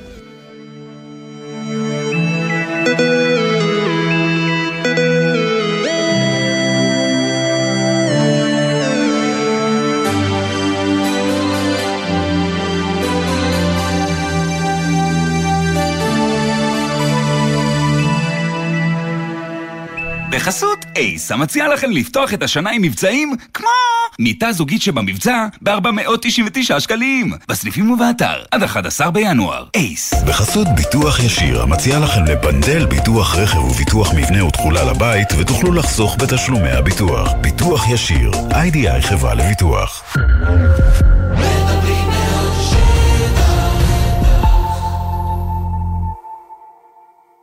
הורים לתלמידות ותלמידים מחוננים ומצטיינים בכיתות ז' עד ט'? ילדיכם חולמים לחקור ולגלות את העתיד? עכשיו יש להם הזדמנות להשתלב בעולם המרתק של האקדמיה. ללמוד ולחקור עם מיטב החוקרים והמדענים בתוכניות למחוננים ומצטיינים של משרד החינוך ומרכז מדעני העתיד של קרן מימונידיס. ההרשמה מסתיימת ב-21 בינואר. חפשו ברשת, מרכז מדעני העתיד. בצלאל אקדמיה לאומנות ועיצוב ירושלים פתחה את ההרשמה ומזמינה אתכם ליום פתוח לתואר ראשון ולתואר שני ב-16 בינואר. אנחנו כאן למענכם, עם מעטפת תמיכה נרחבת ועם מערך תמיכה רגשי לכלל הסטודנטים והסטודנטיות. תמיד כאן, תמיד בצלאל. לפרטים נוספים חפשו יום פתוח בצלאל. בחורף, כשהרעות לקויה, קשה לנהגים יותר מהרגיל להבחין ברכב שעצר בשול הדרך. לכן, לא עוצרים בשולי הדרך, אלא במקרה תקלה שאינה מאפשרת המשך נסיעה. הרלב"ד, יחד נגיע ליעד. הימים הללו ימים קשים לכולנו. חשוב שתדעו, אתם לא לבד. הלילה בחצות, הפסיכולוגית הקלינית ציפי גון גרוס מזמינה אתכם לשיחות משותפות אל תוך הלילה. מרגישים צורך לדבר? תוכלו ליצור קשר במספר 03-681-3344. אתם לא לבד. הלילה בחצות, גלי צה"ל. יחד במלחמה. אריאל סאט, שהוקפץ כלוחם גבעתי ב-7 באוקטובר. רושמת לי, היי אריאל, האנשים המבוגרים שבתמונה זה ההורים שלי. ורציתי לו ממש, אין לי דרך להודות לך על זה שחילצת אותם החוצה. הייתי מאוד שמחה שתיפגשו. ישר שראיתי אותם, הדמעות זלגו, וחיבקתי אותם כאילו זה משפחה שלי. כתבנו את השיר הזה לחיילת יקרה, רבית אסייג, שנפלה בשבת השחורה של השביעי לעשירי. הלכנו עם זה למשפחה, אנחנו פשוט רואים את המשפחה, מתפרקים לידינו. רינו צרור הצליח להביא אלינו צוות שידור, להראות לכולם מה באמת קורה בזמן אמת. אני חייבת לציין גם את קולה של אימא, הוא אמר לי שהם שמעו, וזה חיזק אותם ונתן להם אה, כוחות. וזו בדיוק הסיבה שאנחנו פה. גלי צה"ל, פה איתכם, בכל מקום, בכל זמן. מיד אחרי החדשות, רן יבנאי ואמיר בר שלום.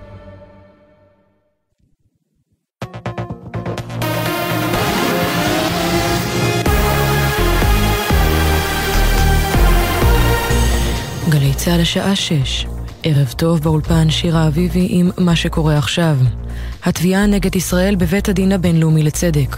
חבר צוות משרד החוץ בהאג, דוד סרנגה, אומר ביומן סיכום השבוע, ביכולתנו להפריך את הטיעונים שעלו בבית הדין. אנחנו אה, די סגורים. הצוות המשפטי הישראלי, שכולל משפטנים אה, בעלי שם בינלאומי, יודעים איך להפריך את אותם אה, טיעונים, את אותם אמירות שקריות. הצד הישראלי אה, ערוך, מכיר, יודע לתת את הנימוקים, מצויד בכל הנתונים ובכל העובדות כדי להפריך את האמירות השקריות שאותן שמענו היום. מחר בשעה 11 צפויה ישראל להשיב לטענות של התובעת, דרום אפריקה, שהועלו היום בפני 17 השופטים, ביניהם נשיא העליון בדימוס אהרון ברק, במשך שלוש שעות. המטח לקריית שמונה, מספר נפילות בעיר ללא נפגעים.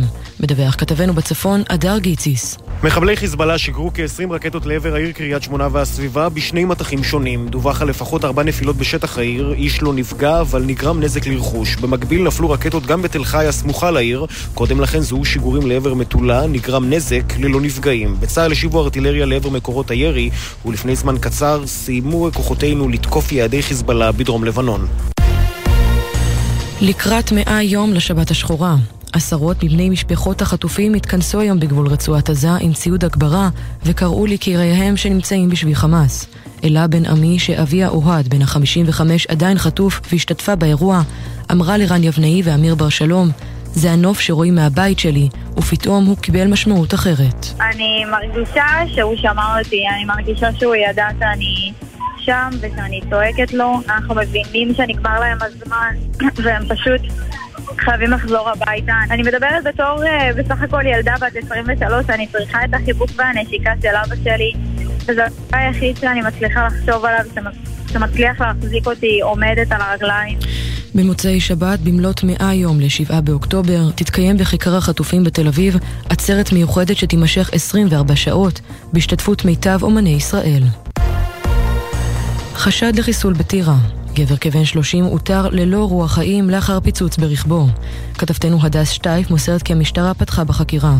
הרקע לאירוע ככל הנראה פלילי, וברכבו של הקורבן נמצאו אמצעי לחימה. על פי נתוני עמותת יוזמות אברהם, מאז תחילת שנת 2024, לפני כשבוע וחצי, נרצחו שלושה בני אדם בחברה הערבית. סטודנטים יהודים תובעים את אוניברסיטת הרווארד בטענה שההנהלה מאפשרת אנטישמיות בשטח האוניברסיטה. מדווחת כתבת חדשות החוץ, כרמל אייל. התביעה הוגשה בבית המשפט הפדרלי בבוסטון ונכתב בה כי הנהלת האוניברסיטה נמנעת מהגנה על סטודנטים יהודים שנפגעים מאנטישמיות וכי ברחבי הקמפוס מופעלת אכיפה בררנית. עוד טוענים הסטודנטים כי הרווארד סוחרת פרופסורים התומכים באלימות נגד יהודים. התביעה מגיעה שבוע לאחר התפטרות הנשיאה קלודין גיי שטענה בדיון בקונגרס כי קריאה לרצח העם היהודי מהווה הפרה של חוקי הרווארד רק בהקשרים מסוימים. מזג האוויר למחר, גשם ירד לפרקים בצפון הארץ ובמרכזה. בחרמון יוסיף לרדת שלג, הטמפרטורות תהיינה ללא שינוי ניכר. ולידיעת חיילי צה"ל ברצועת עזה מחברת מטאוטק נמסר כי מחר ירד גשם לפרקים עד שעות הערב, והטמפרטורות תהיינה ללא שינוי ניכר. ולחיילינו בגבול הצפון, מחר יהיה גשום וקר, ובהרים ישררו ערפילים. אלה החדשות שעורכת נועה מיכאלי.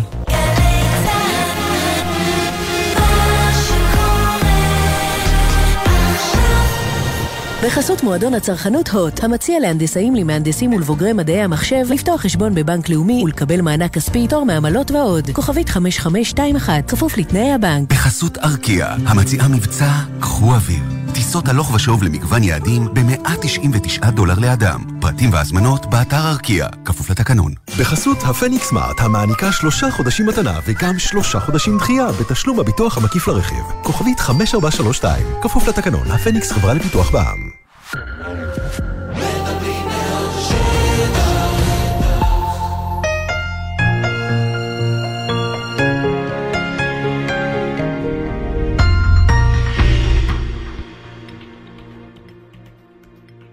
של גלי צה"ל, שלום רן, ערב טוב.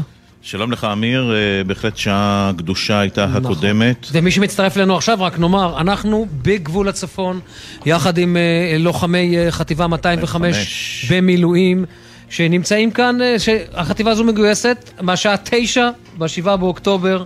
ועד עכשיו אנחנו נהיה עוד מעט עם עוד כמה לוחמים כאן מהחטיבה, אבל קודם אנחנו עם עין אחת פקוחה כל הזמן לכיוון uh, האג, ואנחנו אומרים שלום וערב טוב לארתור לנק, לשעבר שגריר ישראל בדרום אפריקה. ערב טוב. ארתור, אתה איתנו? שלום. שלום לך, האמת, כן. תודה שאתה, מעניינים כולם עם הראש. האמת, הרבה יותר נעים פה, אני חייב להגיד לך, ממה שראינו בהאג בשעות, בשעות הבוקר. אני מניח שזה לא הפתיע אותך, נכון? מה שראית. או שמעת. Um, תשמע, דרום אפריקה כבר הרבה מאוד שנים חברה קרובה של הפלסטינים, מזדהה עם הנרטיב שלהם, וזה לא דבר חדש, וחייתי את הדבר הזה ארבע שנים, ובמשרד החוץ אנחנו מכירים את זה שנים רבות. אתה יכול להסביר לנו מה, מאיפה נובעת הקרבה הזאת של, של דרום אפריקה, וזה צריך לומר, כמו שאמרת, זה קרבה רבת שנים, נכון? זה מה, זה, זה, זה אחווה של תנועות שחרור לאומיות? זה בדיוק נכון.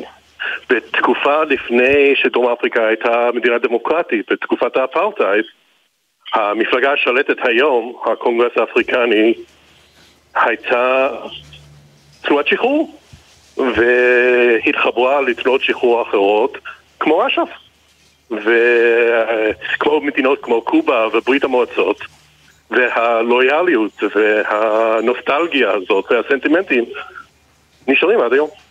אתה מבין את החוצפנים האלה? זה לא ייאמן פשוט. לא ייאמן, לא ייאמן. כמה ציניות יש במדינה הזאת. סלח לי, כן, ארתור, אבל זה, זה פשוט לא ייאמן. לא, אתה, אתה צודק שזה ציני, בגלל שזכויות אדם חשובות להם כאשר הן מדברות על ישראל, אבל מצד שני כן. הן תומכות ברוסיה נגד, נגד אוקראינה. נכון. אבל אתה יודע מה, הרבה מדינות בעולם, כולל אותנו, ציניות לפעמים. כן, אבל הם הובילו את כל ה... תראה, אתה, אתה היית שגריר, הם הובילו את, את האפרטהייד אה, במקום הזכויות אדם שם נרמסו עד כדי, אה, לא יודע, כל מיני מקרים שלא נעים לתאר אותם כאן ברדיו. לא, אבל אתה צודק, אבל, אבל, אבל דרום אפריקה היא לא אותו מדינה כמו אז. עכשיו, נכון. באותה תקופת האפרטהייד, המפלגה השלטת היום הייתה נגד החוק, היו שחורים ולוחמו עבור זכויות שלהם בדרום אפריקה, ועכשיו היא מדינה דמוקרטית. אמ, שוב, לאו דווקא שוחרת זכויות אדם היום, כפי שאנחנו כן. ראינו הבוקר. השאלה היא, השגריר לנק, אני חושב שהשאלה, ובאמת, אם תוכל לתת לי את זה בפרספקטיבה שלך כדיפלומט בכיר, האם ישראל צריכה להמשיך ולקיים אה, אה, יחסים דיפלומטיים עם אה, דרום אפריקה, או שאנחנו צריכים לומר אמירה ולצורך העניין, השגריר כבר חזר, אבל ננתק יחסים? אני חושב שיש לנו אינטרסים עדיין בדרום אפריקה. לדוגמה, יש 50 אלף יהודים שם. כמות גדולה, שהם קהילה ציונית, עם משפחות בארץ. למשל, אני הייתי בהלוויה לפני שבוע וחצי או שבועיים של קצין שהוא ממשפחה שעלתה מדרום אפריקה. אז עדיין יש להם, ולהרבה מאוד אנשים משפחה שם, אז יש לנו לא מעט אינטרסים כלכליים שם. אני חושב שדרום אפריקה היא לא הבעיה שלנו היום, יש לנו בעיות גדולות יותר, ואנחנו צריכים להתמקד מהם, ומחר יש לנו יופי של הזדמנות בהאג לספר את הסיפור שלנו ולמה אנחנו פועלים כמו שאנחנו פועלים, ואני מקווה מאוד שהחברים שלנו שיושבים שם יעשו את זה בדרך המיטבית. אוקיי, כמה סיכוי לדעתך, כמה סיכוי לדעתך, למה שישמעו מחר, מהחומר שאתה אולי מכיר, כמה סיכוי לדעתך יש אפשרות בכלל לשכנע את התביעה בהאג אה, במשהו, אחד קטן. ואני בטוח שצה"ל וגם משרד החוץ אספו חומרים בלי סוף כדי להפריך את כל מה שעלה היום לפחות אה, מצד אה, אה, דרום אפריקה. כן, אנחנו לא צריכים לשכנע את התביעה, אנחנו צריכים לשכנע את השופטים. ותזכור כן. שבפאנל יש שופט ישראלי. אהרון ברק. וכפי שאנחנו ראינו שהנשיאה של בית הדין היא אמריקאית. כן, יש גם לבנוני שם נדמה לי. אני לא יודע איך ייגמר, וזה, וזה נכון, מדינות רבות ציניות, אבל יש לנו שלוש שעות מול העולם מחר, עם עורך דין שו ויועץ משפטי של משרד החוץ ובכיר במשרד המשפטים, שלוש שעות נטו לספר את הסיפור שלנו, את למה אנחנו במלחמה ואיך אנחנו יודעים ברוח צה"ל להילחם כמו שצריך להגן על אזרחי מדינת ישראל. זה מה שצריך להיות יותר חשוב מאשר מה שחושבים בדרום אפריקה. אבל אני רוצה, השגריר, רק להחזיר אותך רגע אחורה. אמרת שניתוק יחסים לא משרת את האינטרסים הישראלים בטווח ה... לא בטווח המיידי ולא בטווח הארוך. אבל שאלה אחרת, דיפלומטית, איך אנחנו באים חשבון עם דרום אפריקה? אני חושב שהדרך שלנו לבוא לחשבון זה לחיות טוב, ולהצליח, ולהמשיך להיות Start-Up Nation, ולפתור את בעיות המים שלנו, ולמצוא חברות במרחב אפריקה ובכל העולם, ולהיות המדינת ישראל הכי טובה שאנחנו יכולים להיות, ולהגיד להם, אתם מפספסים. חבל לכם שיש לכם בעיות מים בקייפטאון, ובעיות עוני בכל מיני מקומות, יש לנו הרבה פתרונות ואתם לא משתמשים בהם, חבל לכם, פספסתם. אני מרגיש שההזדהות עם הפלסטינים, אה, או עם, עם חמאס יותר נכון, היא הרבה יותר גדולה מבחינתם מאשר אה, לחשוב על אה, מחסור במים בקייפטאון, למשל. שאלה מעניינת, אבל אני חושב ששוב, אני לא מסנגר על דרום אפריקה. אני מנסה להסביר את מה, מה המחשבות שלהם. אני חושב שהם חושבים על שתי דברים בבת אחת. יש להם ים של בעיות בבית, אבל uh, למען האמת, הנושא הפלסטיני באמת ובכנות בנפשם. לאו דווקא אזרחי דרום אפריקה, אבל ודאי ודאי ממשלת דרום אפריקה ומפלגת הקונגרס האפריקאי הלאומי. טוב, אנחנו לא נראה מה... בשום פנים ואופן. אנחנו נראה מחר, באמת נחכה לדיון שבה ישראל תנסה להפריך את כל ההאשמות המגוחכות שטובלות בדמיון מזרחי ועוד כל מיני דברים.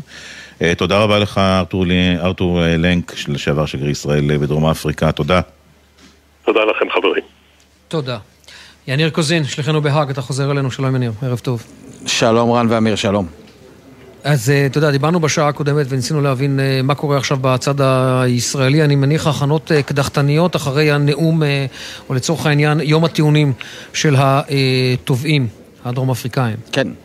אז לפני שנאמר איפה אנחנו נמצאים עכשיו בבניין הקהילה היהודית כאן בהאג ומה הולך להיות כאן, נביא תגובה של ראש הממשלה, נתניהו, ממש מלפני כמה דקות, שהוא אומר אנחנו נלחמים במחבלים ואנחנו נלחמים בשקרים, הוא אומר, ארגון טרור שביצע את הפשע הנורא ביותר נגד העם היהודי מאז השואה, ועכשיו יש מי שבא להגן עליו בשם השואה. איזו חוצפה עולם הפוך, אומר נתניהו, ודווקא צה"ל, הצבא המוסרי ביותר בעולם שעושה הכל כדי להימנע מפגיעה בבלתי מעורבים, הוא מואשם על ידי נציגי המפלצות ברצח עם, מכנה את הדרום אפריקאים נציגי המפלצות. איפה הייתם דרום אפריקה כשמיליוני בני אדם נרצחו ונעקרו מבתיהם בסוריה, בתימן, ועל ידי מי? על ידי השותפים של חמאס. עולם הפוך, איפה הייתם? והוא מסכם, אנחנו יודעים איפה אנחנו נמצאים, אנחנו נמשיך.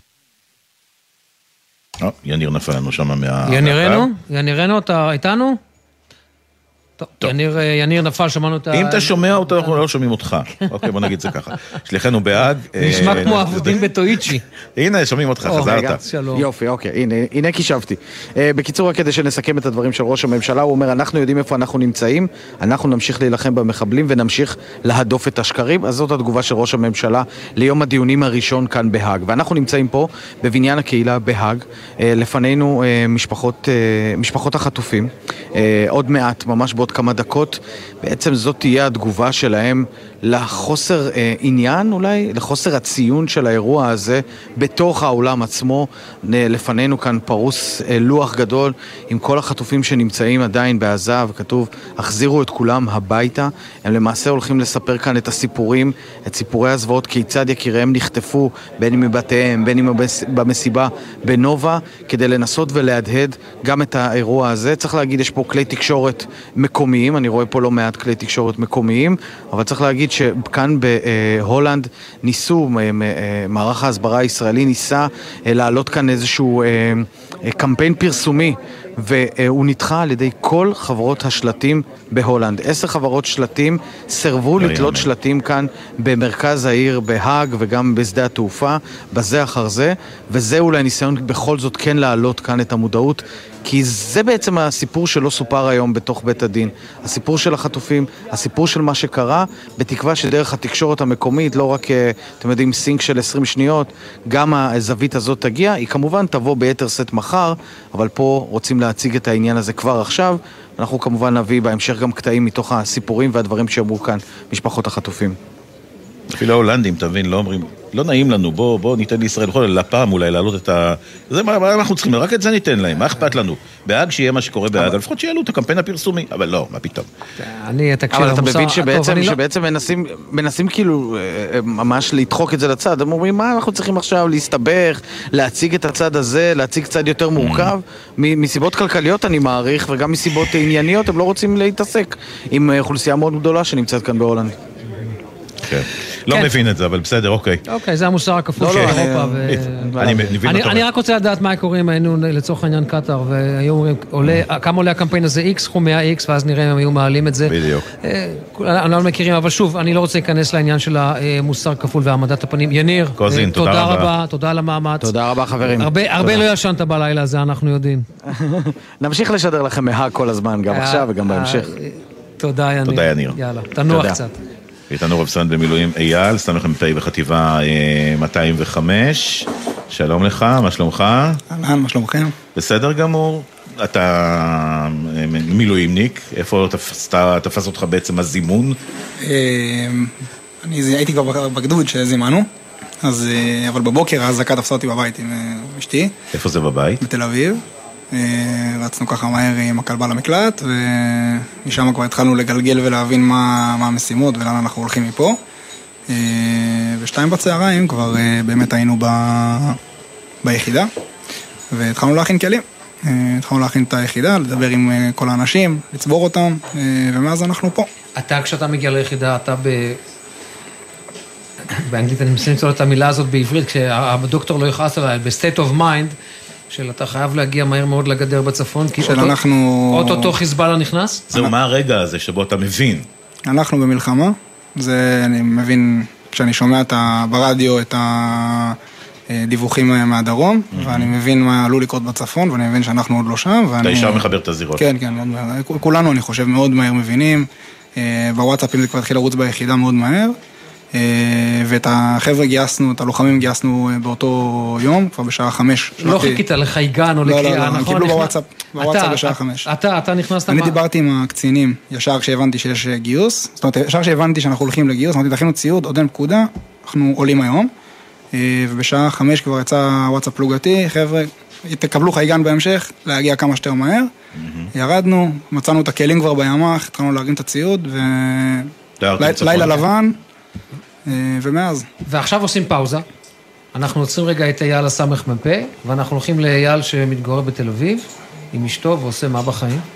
אז אני מהנדס מכונות, אה, בפועל אני עוסק בפיתוח וייצור של שתלים ללב, אה, שזה מאוד רחוק ממה שאני עושה פה. סתם ככה, כן. כן. כן. ביום סמ"פ בשריון מפעיל מרכבה, סימן לא יודע מה, ובערב יושב על שרטוטים של מסתמים מלאכותיים? כן, אז יותר הפוך, כן. לא, תקן אותי, תקן אותי. זה עבודה שדורשת המון, מאוד מעניינת, מאוד מאתגרת, מאוד אה, משתנה מיום ליום. רגע, ספר על העבודה שלך. אז, אז אנחנו בעצם, אה, יש איזושהי מחלה שאנחנו הבנו שצריך לתת לה פתרון, אה, ובעצם התחלנו שלושה עובדים אה, בחברה שלנו, חברה מאוד מאוד קטנה, לאט לאט ככה גדלנו, אה, פיתחנו איזשהו מסתם אה, שמטפל בבעיה לבבית, אה, נקרא tricuspid regurgitation, אה, בגדול בסוף יש איזשהו מסתם דולף, אנחנו רוצים לפתור את הבעיה הזו. אה, זה לא הוחלף פעם על ידי מסתמים של לב חזיר? זה, אנחנו משתמשים בעלים של, אה, אה, של pericardium, של, של חזיר, אה, חלק של כבש, אבל משתמשים בכל מיני אלמנטים כאלו, ב nitinol, עושים סטנטים, והיום כבר אנחנו עובדים חזק, האמת שעכשיו, ברגעים אלו ממש איפשהו בקנדה, יש שלושה מוצרים של החברה שלנו, שהחבר'ה שלנו נסעו עכשיו לשם לעשות פרוצדורות. אז זהו, מי נשאר בחברה? מי עובד עכשיו? לא כולם במילואים. ואנחנו כבר חברה שקצת מאפשרת, יכולה כאילו לספוג את הזה, וגם כולם מאוד מבינים ו- ומאוד תומכים, ומבינים שאנחנו פה... מגינים על הבית. רגע, תאר לי את היום-יום שלך, אתה אוקיי, בסדר, פקודות עבור אה, ל- לחמ- לחמשת הטנקים, מלא מחדש וכל זה. פה? אבל ובין לבין מה, אתה עובר על אקסלים לא. של העבודה? לא, לא, לא. אה, לצערי, אני לא, אין פה את היכולת גם בכלל, עכשיו אנחנו יושבים ומדברים, אבל אנחנו היינו בסיטואציות מאוד מורכבות, אה, על הגדר, בכל מיני מרחבים, שאני לא יכול לפרט, אבל דילגנו פה להמון המון משימות שונות. מול לחימה, בלחימה. בלחימה. אה, ראית חיזבאללה בעיניים. עשינו פה שת"פים מדהימים עם, אה, עם חיל האוויר, עם אה, כל, כל הכוחות שלא חשבנו שנפגוש פה במהירות שיא. אה, כולם מילואים. 99% שהיו איתנו בהתחלה הם היו מילואים. עכשיו יש פה כבר המון כוחות מכל הרבדים וה, וה, והצבא הגדול. איך דיברתם אחד עם השני בהתחלה, בימים הראשונים? אה, בכל מיני מערכות של הצבא. ש- שהצבא- לא ב- בוואטסאפים וכל מיני כאלה, ביום הראשון. לא, לא, לא, לא. לא, אה, לא, לא היה צורך, אה, לא, היה מה שצריך שיהיה, זה היה מספיק. לא ענית על השאלה שלי. לא, בין גזרה לגזרה ובין מטרה למטרה וכל זה. אני עד היום קפצתי לחברה פעם אחת.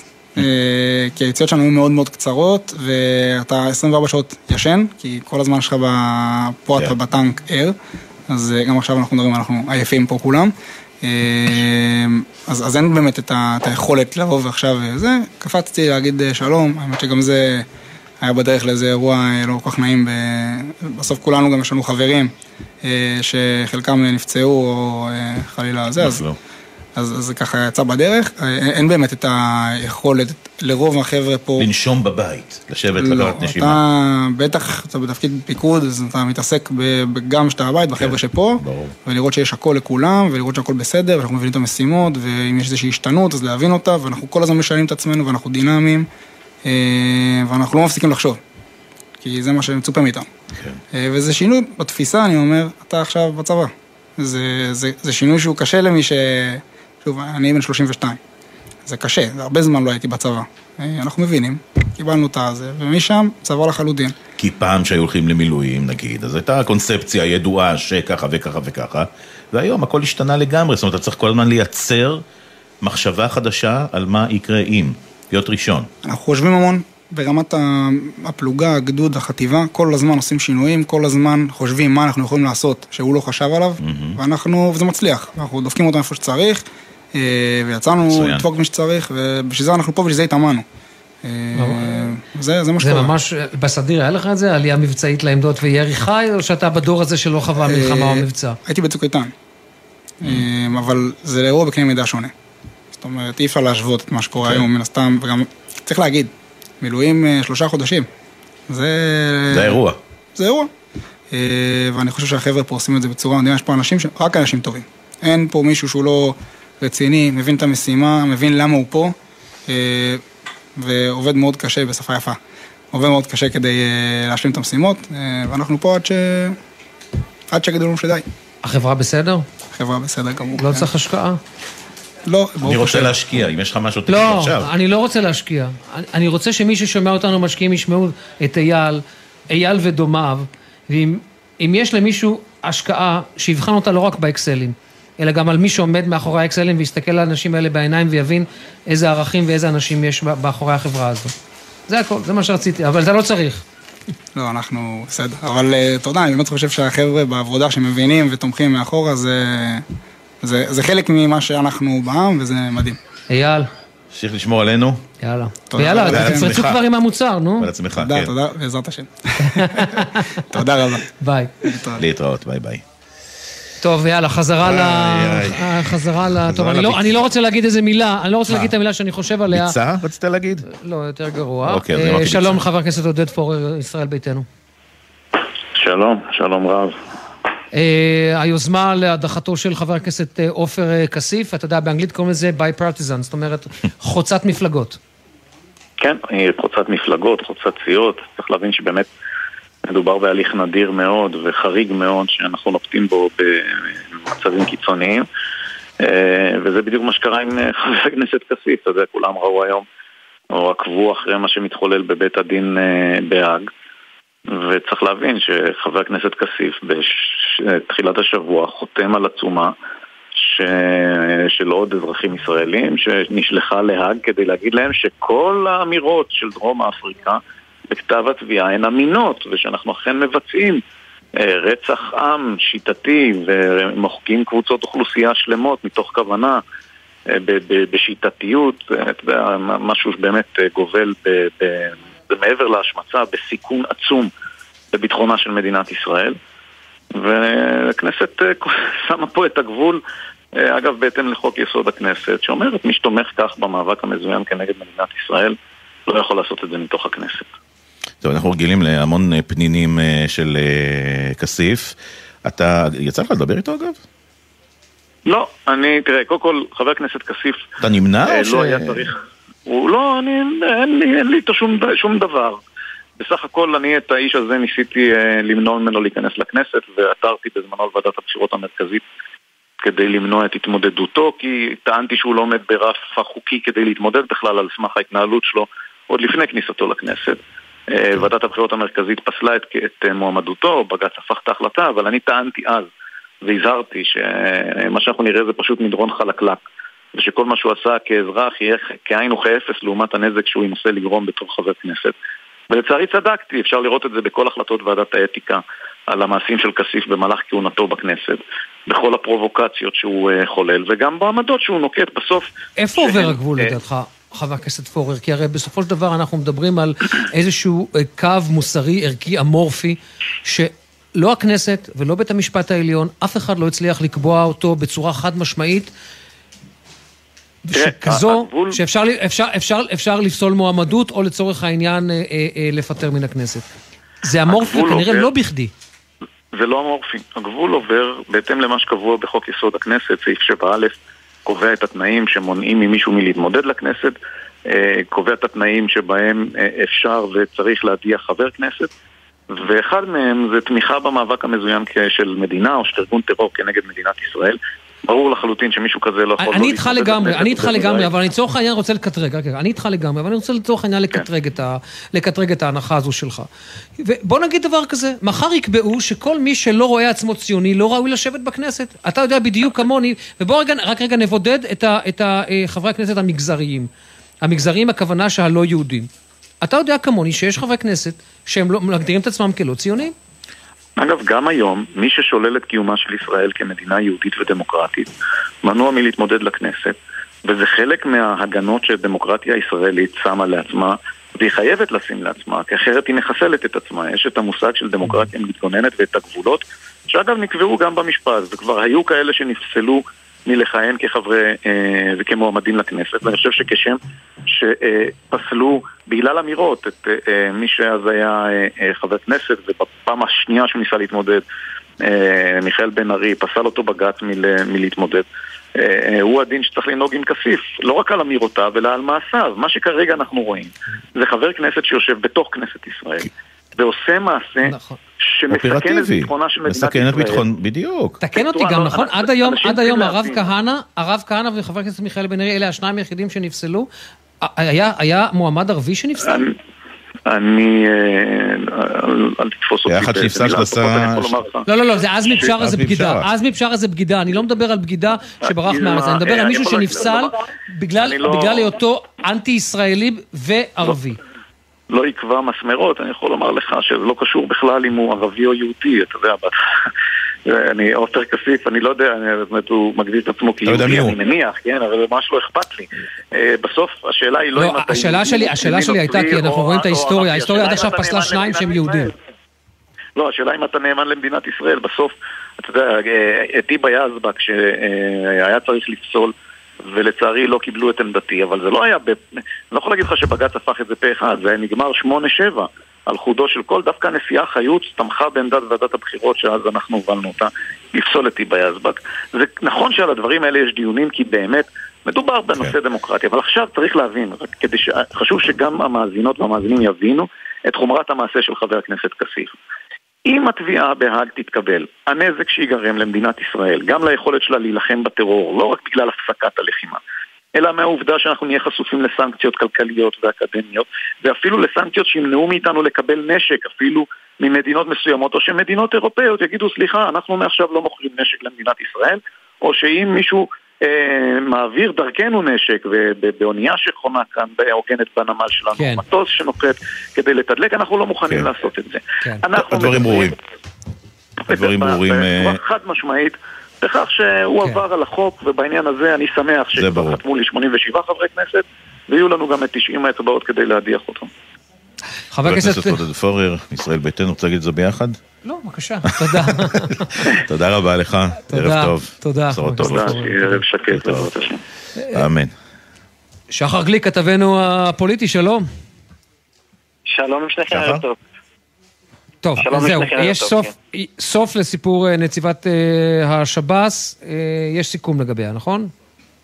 נכון, אז אפשר לומר uh, בפה מלא, השר איתמר בן גביר ניצח בקרב הזה מול בני גנץ uh, העימות הזה ביניהם על רקע סיום כהונתה של נציבת שירות בתי הסוהר.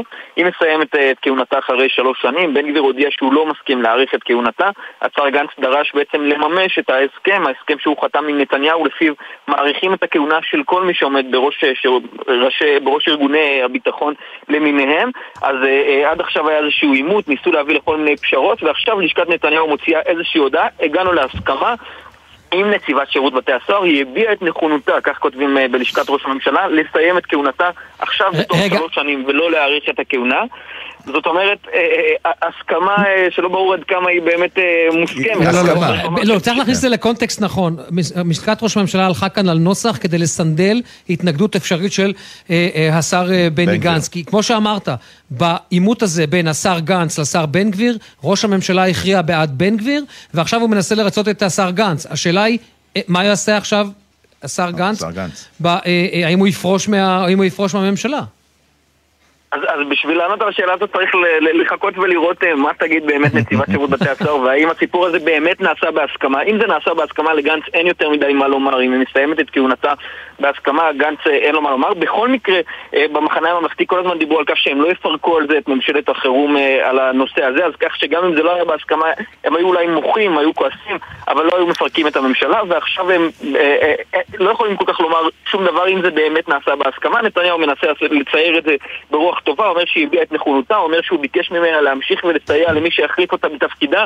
המועמד כרגע של בן גביר הוא... אה, מי שהיה המזכיר הביטחוני שלו בחודשים האחרונים, קובי יעקבי, שיהפוך בעצם לניצב, התקדמות משמעותית מאוד, מסגן ניצב בתוך שש שנים, מתקדם שלוש דרגות קדימה עד, ל, אה, עד שיהיה בעצם אה, ניצב אה, בתור מפקד שירות בתי הסוהר, אם אכן הוא יתמנה. כן. אז מה שאומר ראש הממשלה נתניהו, סיימנו את האירוע הזה בהסכמה, השר בן גביר מנצח פה בעצם בעימות מול uh, השר uh, גנץ. נאמר, לגבי המפכ"ל, הוסכם על הארכת כהונתו בינתיים בשלושה חודשים, אחר כך מן הסתם השר לביטחון לאומי בן גביר ינסה שוב פעם לנסות ולמנות מישהו משלו גם כן. לתפקיד הנחשק הזה.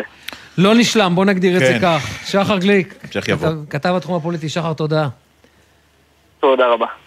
אנחנו יוצאים להפסקה קצרצרה, נשוב עוד קצת יותר משתי דקות.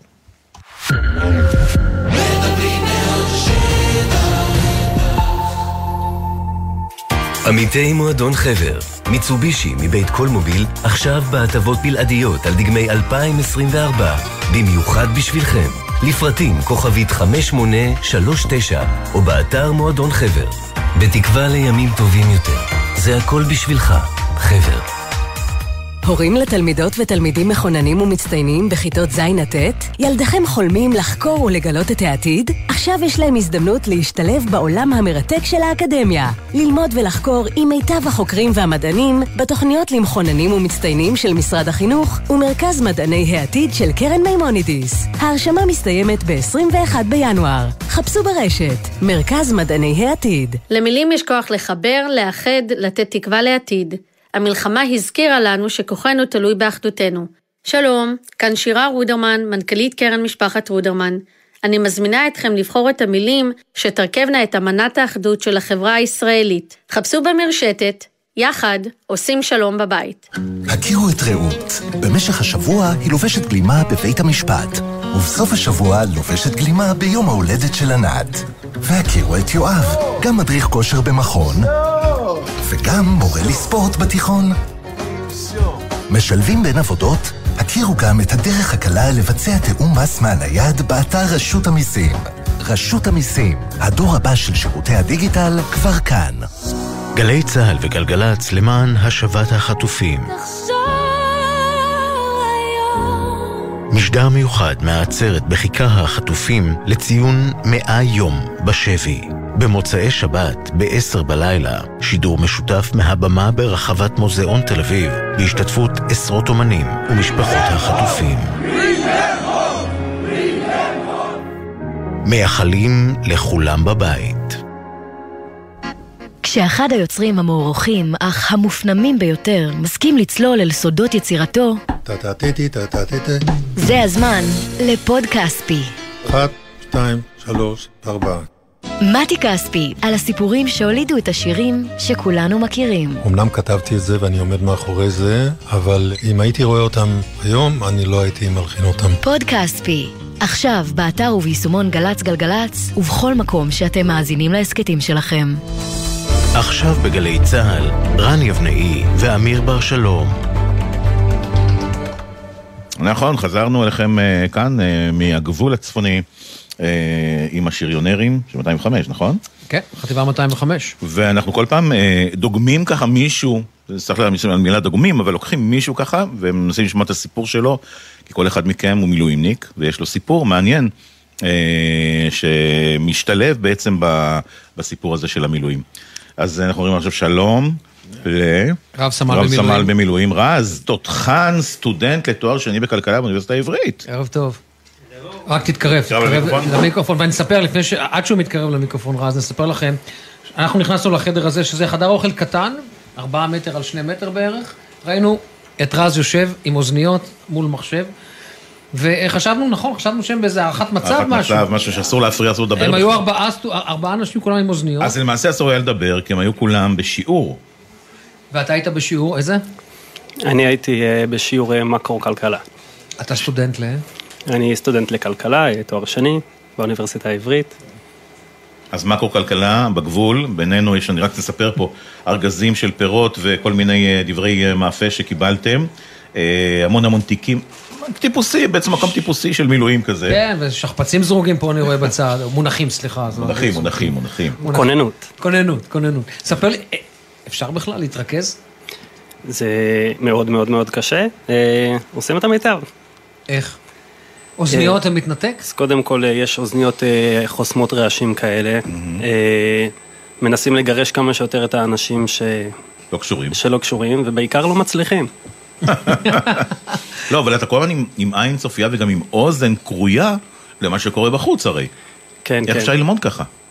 אה, מסובך מאוד. אה, כשאני שם את האוזניות של אה, אוטמות רעשים, אז אני תמיד אומר למישהו שאם יש איזה אזעקה או משהו, שידחוף אותי, שינער, ש... שנשים לב. ושוב, מנסים כמה שיותר, ומה שיוצא. כמה הפער שלך כרגע גדול מבחינת הלימודים? אז לימודים התחילו לפני שבועיים, והפערים מאוד מורגשים. כי גם כשאתה יכול ללמוד, גם אם אתה מצליח להתחבר, לפעמים אתה מתחבר בזמן, לפעמים אחרי, יש המון המון משימות, ובסוף יש חומר שצריך ללמוד. תארים דורשים מאוד, יש פה המון סטודנטים, עובדים קשה, אה, ובסוף צריך את הזמן, אנחנו עושים פה משימות, אתה לא פנוי כל הזמן, אתה לא שולט בזמן שלך, וגם כשאתה חוזר הביתה, זה לא שאתה חוזר הביתה ללימודים, יש משפחה, יש דברים שאנחנו רוצים לעשות. והמרוץ הזה להגשה של כל מיני אה, דברים, כל מיני עבודות, או שצריך לה, להגיש בזמן. איך עושים את זה? אז אה, קודם כל אה, צריך לומר שהמוסדות, מי יותר ומי פחות, עושים מאמצים מאוד גדולים לעזור לנו. בוא נדבר על האוניברסיטה שלך, האוניברסיטה כן. העברית, אני לא רוצה לדבר כללי. תגיד לי אתה, אם צריך, אם צריך מישהו, אתה יודע, לדחוק אותו לפינה שיעשה, אני אעשה, אז בוא תספר לנו על האוניברסיטה העברית. האוניברסיטה העברית, המחלקה לכלכלה, לתואר שני, עושים עבודה מצוינת לדעתי. כן, הם מראים לי רצון מאוד גדול לעזור לי. כל המרצים איתי בקשר ישיר, כל העוזרי הוראה מדברים. הפלטפורמה באוניברסיטה העברית מאפשרת לראות הקלטות. זה בכלל לא אידיאלי בסוף, כי שוב, מפספסים הרבה חומר, הקלטות יוצאות לא תמיד טוב, גם אם מרצה מאוד רוצה, לא תמיד יש לו את היכולת או את היכולת האישית להבין בדיוק מה, מה רוצים בצד השני, לפעמים ההקלות הן הקלות כלליות ולא משהו של מילואימניקים. אה, נתקלנו הרבה פעמים ב, אה, בזה שנותנים אה, הקלות על מטלות, שדווקא המטלות זה משהו שכסטודנטים במילואים מאוד מאוד קשה לעשות אותו, הוא לוקח הרבה זמן וזמן זה מה שאין לנו לעשות. זה משהו שהוא עוזר לסטודנטים בזמנים קשים כי הם, זה מעלה את הציון בעצם, אבל כסטודנט שנמצא במילואים זה, יש, יש את הפערים, אז הרצון נמצא עדיין מאוד מאוד קשה. אה, מה מצ... לא, לא, אני, אני, אני יושב, אני רואה מולי לוחם, נמצא פה שלושה חודשים על סרבל, אני לא יודע מתי הפעם האחרונה התקלח, זה לא כל כך מעניין אותי. מה שמעניין אותי זה לדעת מה לוחץ לך מבחינת, מבחינת הלימודים, שלצורך העניין צריך להציף אותו ושהאוניברסיטה העברית תשמע.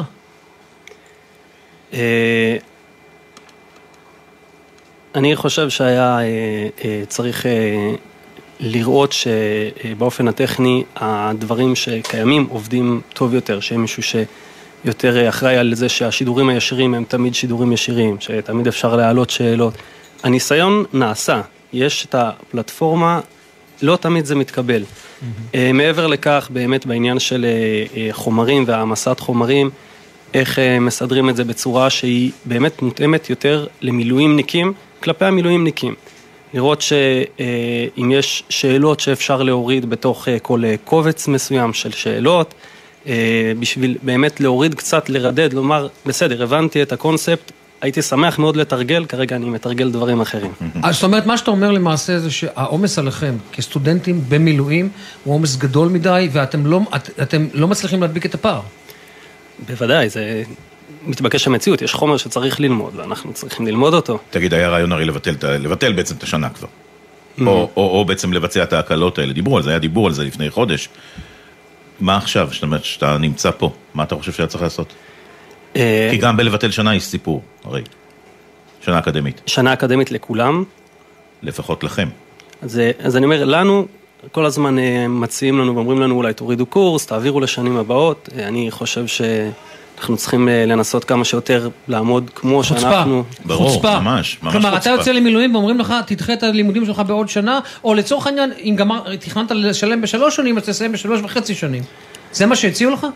זה לא עניין שהוא אה, חוצפה לדעתי, כמו שיש לא, לא מלגות... לא, זה לדעתי חוצפה, לא כמו, לדעתך, אומר, לדעתי זה חוצפה. כמו שיש מלגות שאני אה, נדחיתי אליהן, בגלל שאמרו לי, תקשיב, זה נורא מקסים שאתה במילואים, אבל אם אתה צריך להעביר אה, שיעורים תלמידי תיכון, אתה לא נמצא מספיק. יש הרבה דברים שפשוט ביטלו לך מלגה בגלל שאתה במילואים? אה, אמרו לי, קיבלו אותי ופשוט עבר מספיק זמן, אמרו לי, תקשיב, זה כבר לא רלוונטי. מי, אה, לא, לא, שם, שם, שם, אני רוצה לשמוע, מי אמר את זה? איזה, איזה מלגה? אה, לא, יש... ת, תגיד, כי בעיניי זה חוצפה. יש מלגת קלף מנצח, אוקיי. מלגה יפה לחיבור של תלמידי תיכון עם העולם האקדמי. אה, השיעורים התחילו, אני לא הגעתי, וזהו, נשארתי בחוץ. כלומר, אתה צריך עכשיו לממן מכיסך חלק משכר הלימוד בגלל היותך מילואימניק. מגן על מדינת ישראל. אני... אה, כן. לא יאמן. שר החינוך יואב קיש, איך קוראים למלגה הזו? איך קראת לה?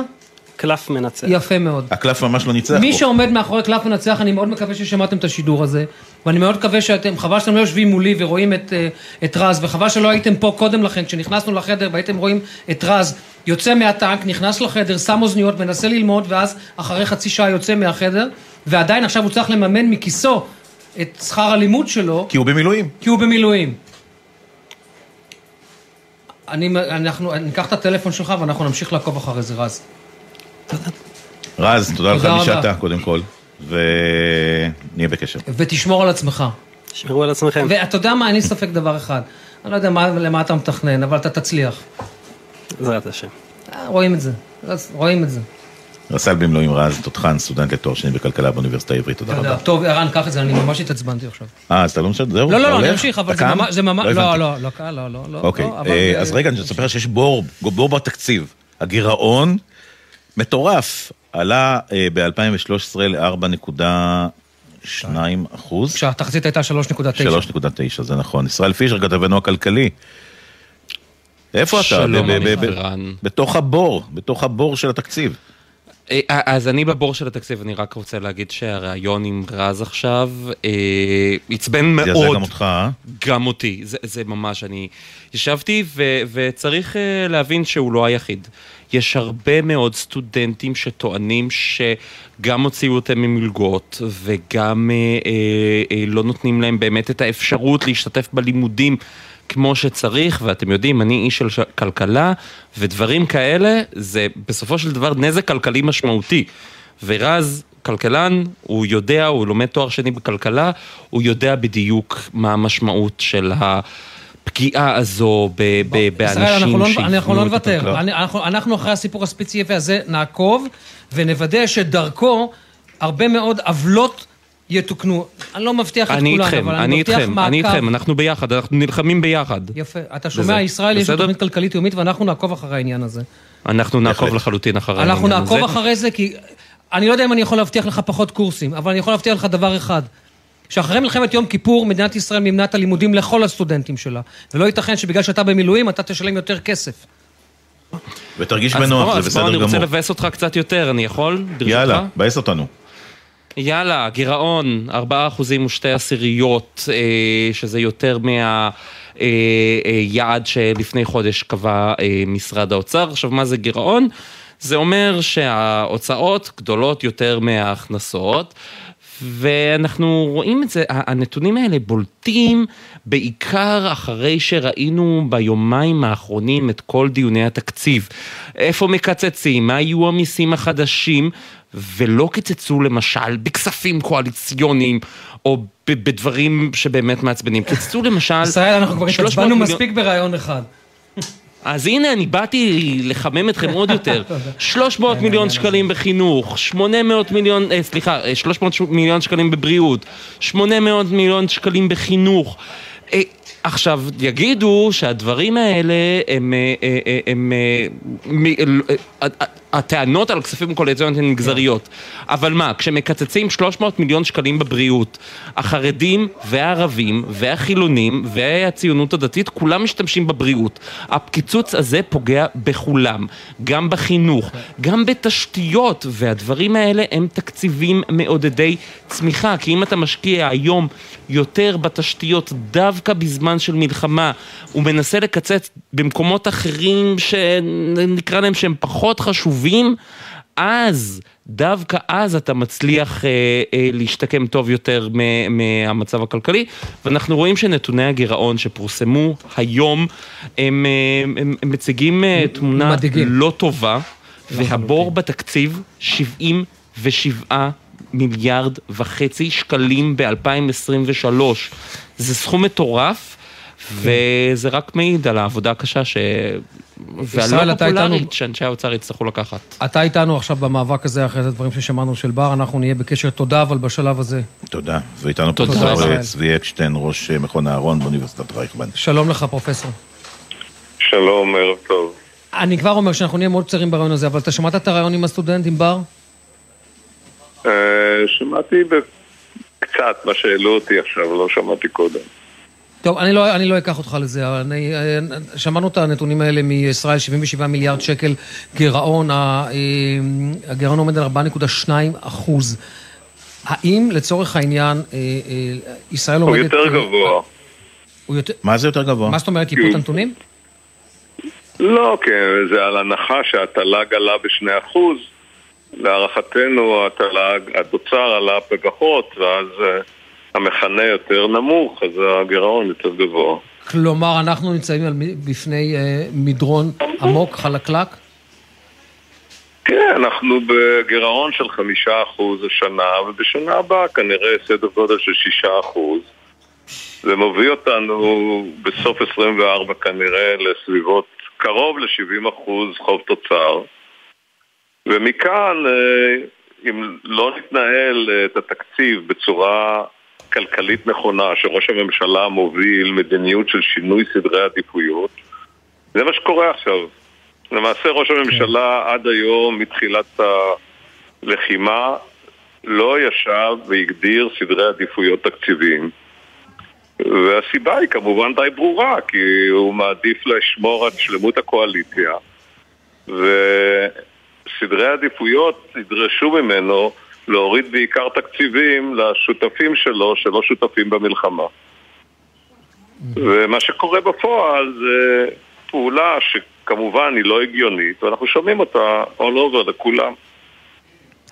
פרופסור צבי אקשטיין, דברים בהחלט אה, חריפים. לא, עכשיו הוא הדאיג. אותנו גם יותר, אין מה לעשות. תודה רבה לך, ערב טוב. ערב טוב. תודה. ועכשיו, מה הבטחת?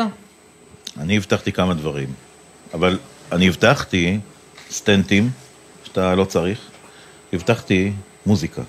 יפה. איתנו רב סמל במילואים נועם. היי היי. מפקד טנק וראפר. ראפר. רגע, ספר לנו מה אתה עושה באזרחות. אה, רק תתקרב למיקרופון, אתה אתה סבבה. מכיר מיקרופונים, אתה מכיר, תוריד, שים עליך. פרופשיונל. אה, בגדול באזרחות אני בימים עובד במשרד פרסום, אה, באסטרטגיה, ובלילות אני ראפר, משקה את אה, שאר החיים שלי בזה. הדבר האחרון שאתה נראה זה ראפר. זהו. כל שכן על סבל שריון עם ה... כש- כשאמרו לי, אמרתי, ביקשתי, אני רוצה לדבר עם הראפר. אז נכנס... ציפית לאיזה מישהו כן, נכנס נועם. איזה ראפר עם לא. ידיים כאלה וטובות. נכנס נועם ואמרתי, אוקיי, בסדר, ראיתי את המהנדס מכונות, תביאו לי את הראפר. הוא לא, זה נועם. רגע, ואתה בעצם התחלת לעבוד על אלבום. התחלתי לעבוד על אלבום, זה ממש אה, תפס אותי, כאילו, תחילת אוקטובר. הייתי בשלבים כזה של לקראת סיום, אמרתי, אוקטובר זה החודש שאני עובד על זה. האלבום. בדיוק, נובמבר אני מוציא את זה, אוקטובר אני עובד, מסיים את זה. אה, וזה החזיק לשבוע, בדיוק. אתה אתה מגיע לכאן מתי? ב- זאת אומרת, ל- ל- למדים, למילואים צו כן, שמונה. אז אני כבר גויסתי ב-7 לאוקטובר, אה, והגענו, עלינו מהר מאוד כבר ל- לגזרת הצפון. ומאז, כן, מאז היינו שם, כל מיני משימות. שר לחבר'ה בקשר פנים? את האמת. האמת שאנחנו, דבר אחד עם הצוות, אה, מוזיקה זה משהו שחי שם. אתה שר, אתה שר, אתה אתה עושה לצוות ראפ ב- ב- בקשר פנים? אני עושה, אני עושה. באמת? כן, מה? אני אנצל כל אה, פלטפורמה שיש, הנה, גם באתי לפה. זה אנחנו הבאנו אותך לפה. נכון, האמת שכן. כן, אבל אנחנו... אבל אה. הזדחלתי. הזדחלתי. רגע, אז מה, מה- תן לנו קצת אה, רקע על האלבום, משהו. אה, אז בגדול אה, התחלתי די בתקופה, סיימתי צבא ב-2019, אה, ואז השתחררתי, טסתי להודו, התחילה הקורונה, אז תוך איזה חודש אה, חזרתי. חזרת. זהו, טסתי שם כזה עם כל הקלידים וקצת ציוד הקלטה, אמרתי אני וואלה. אשקיע שם את הזמן לעשות מוזיקה וליצור. אה, ואז התחילה קורונה, אז חזרתי לארץ, עברתי לתל אביב, אימצתי כלב, ואמרתי יאללה. זה הזמן להיות ראפר. מלך, זה הזמן. אין אוקיי. זמן מתאים יותר מעכשיו. זה תמיד היה לך?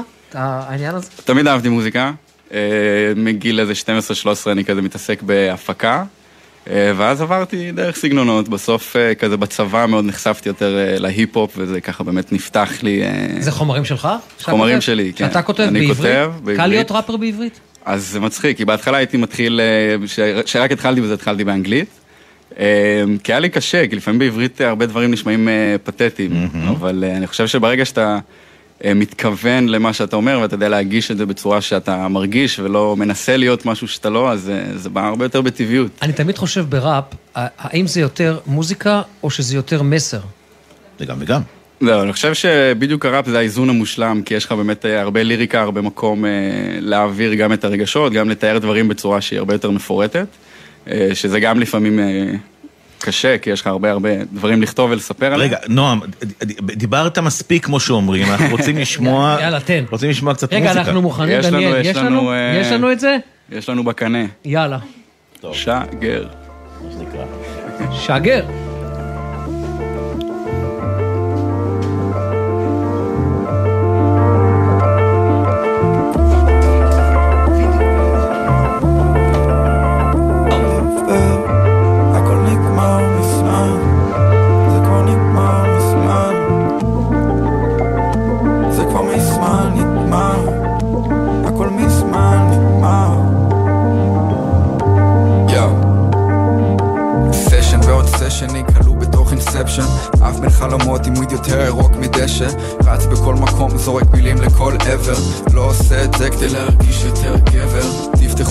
תפתחו את הראש, אולי תבינו איזה מסר פתאום תסתכלו אחרת ותראו שזה בסדר.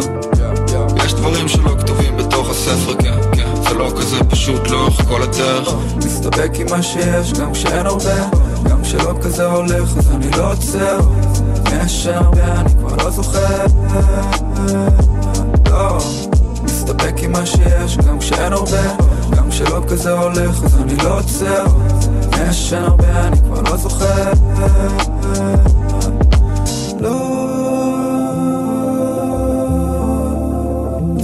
טוב, זה אתה בהקלטה.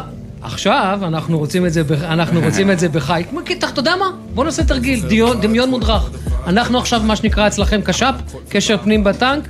שוב. איזה בקיאות. כי רוצים להכניס אותך לאווירה, שאתה נמצא בה באמת עכשיו. אז בוא נעשה ככה. תן לי איזה ביט, תעשה לי איזה... תעשה את החלק שלך, בוא נעשה את החלק שלי, אני- אתה- מדבר איתי על מוזיקה, זה בשבילי. תן זווית. נו, תן ביט. דניאל, תן. זה הולך להיות מביך. תן, תן לי משהו, תן לי משהו, אוקיי.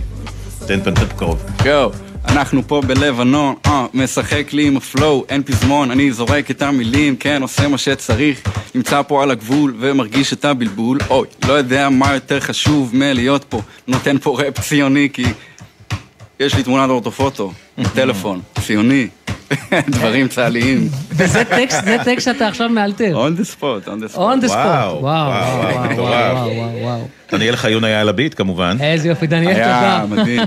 תודה. באמת שבין הביטים היפים ששמעתי אתה רואה? אתה רואה? לא, לפעמים יש מדהים. חיבורים בגבול לבנון גם. זה לא ייאמן. תשמע, מקסים, מקסים, מקסים, מקסים, מקסים. טוב, אני בטוח שאתה... תוציא את האלבום. בסדר, יש- מי שעומד יש דברים מאחוריך. כבר שבקנה ואמורים אה, לצאת, 2024, 2025. יש שם מה לצפות. מתישהו זה יקרה, כן. יופי, טוב, ומי ששומע יום אחד את נועם, אני לא יודע, באיזה בר או בהופעה, יזכור את הרעיון הזה, זה רב סמל במילואים נועם, שהוא. מפקד טנק, כן, שהוא מפקד טנק כאן על אה, אה, לבנון. נועם, תודה. תודה רבה. שמור על עצמך. תמשיך לעשות שמח לכולם. תשמרו על עצמכם, תשמרו עלינו. איזה הוא יופי. מתחיל לבנות עכשיו את הראפ עוד פעם. כן. זהו, אנחנו מסיימים כאן את התוכנית אה, המאוד מיוחדת שלנו הערב הזה, כאן אה, מגבול... אה, מגבול לבנון, העורך הראשי של יומן סיכום השבוע הוא רועי ולד, המפיקה כאן איתנו מאי נבון, ביפו נועה ארז, על הביצוע הטכני יואב מנדלוביץ' ודניאל חיון, ביפו שקד אה, אה, וולפין, בפיקוח הטכני אילן גביש, ואיתנו כאן צורי רוקח, שהולך איתנו כל שבוע, מתרוצץ איתנו. צורי, תודה רבה על כל המאמץ לכל אורך הדרך. עורך הדיגיטל שלנו הוא מתן אה, קסלמן, מיד אחרינו גילוי יהודה, תמנה בלגזית. ואיתי הרמן. איתי הרמן. אני מאוד מקווה שהם שמעו את הסוף של התוכנית. רן, כן. תרגיש טוב. לא הרגישו... לא הרגישו שום דבר, אני לא. קרסתי בשידור, אבל אף אחד לא הרגיש, הכל בסדר עכשיו, יופי, הכל טוב. אה, שיהיה לנו אה, רק ערב טוב, ושישמרו עלינו כולם, ושישמרו על עצמם, שזה הכי חשוב. בשורות דש לכם טובות. מגבול הצפון, אנחנו אה, בדרך. בשורות טובות וחודש טוב. היום ראש אמן. חודש שבט, רק בשורות אמן, טובות. שיחזרו כולם בשלום. אמן. גם החטופים כמובן. להתראות.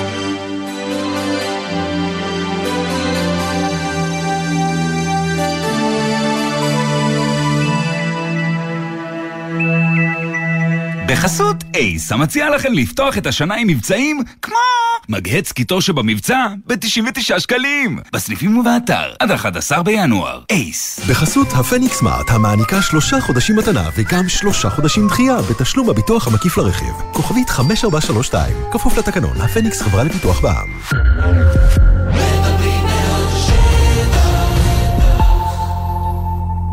אתה חולם לשרת בתפקיד שייתן לך מקצוע עם משמעות?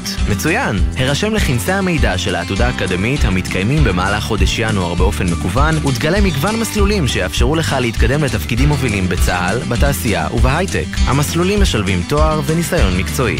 אתה רוצה לדעת עוד? לפרטים נוספים ולהרשמה, חפש בגוגל עתודה אקדמית. עתודה אקדמית, הנוסחה שלך להצלחה. הטכניון דואג לסטודנטים ולסטודנטיות במילואים, במתווה גמיש לחזרה ללימודים, הכולל מענק ששת אלפים שקלים לזכאים, סיוע וליווי אישי על ידי אנשי סגל, הרצאות וסדנאות לגוף ולנפש, דחיית פתיחת שנת הלימודים ופטור מבחינות אביב וקיץ תשפ"ג.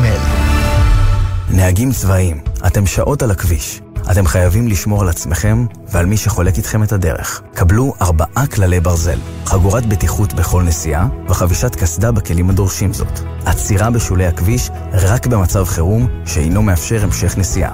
לא מתעסקים בטלפון הנייד בנהיגה. זכרו, מחכים לכם בבית, סעו בזהירות.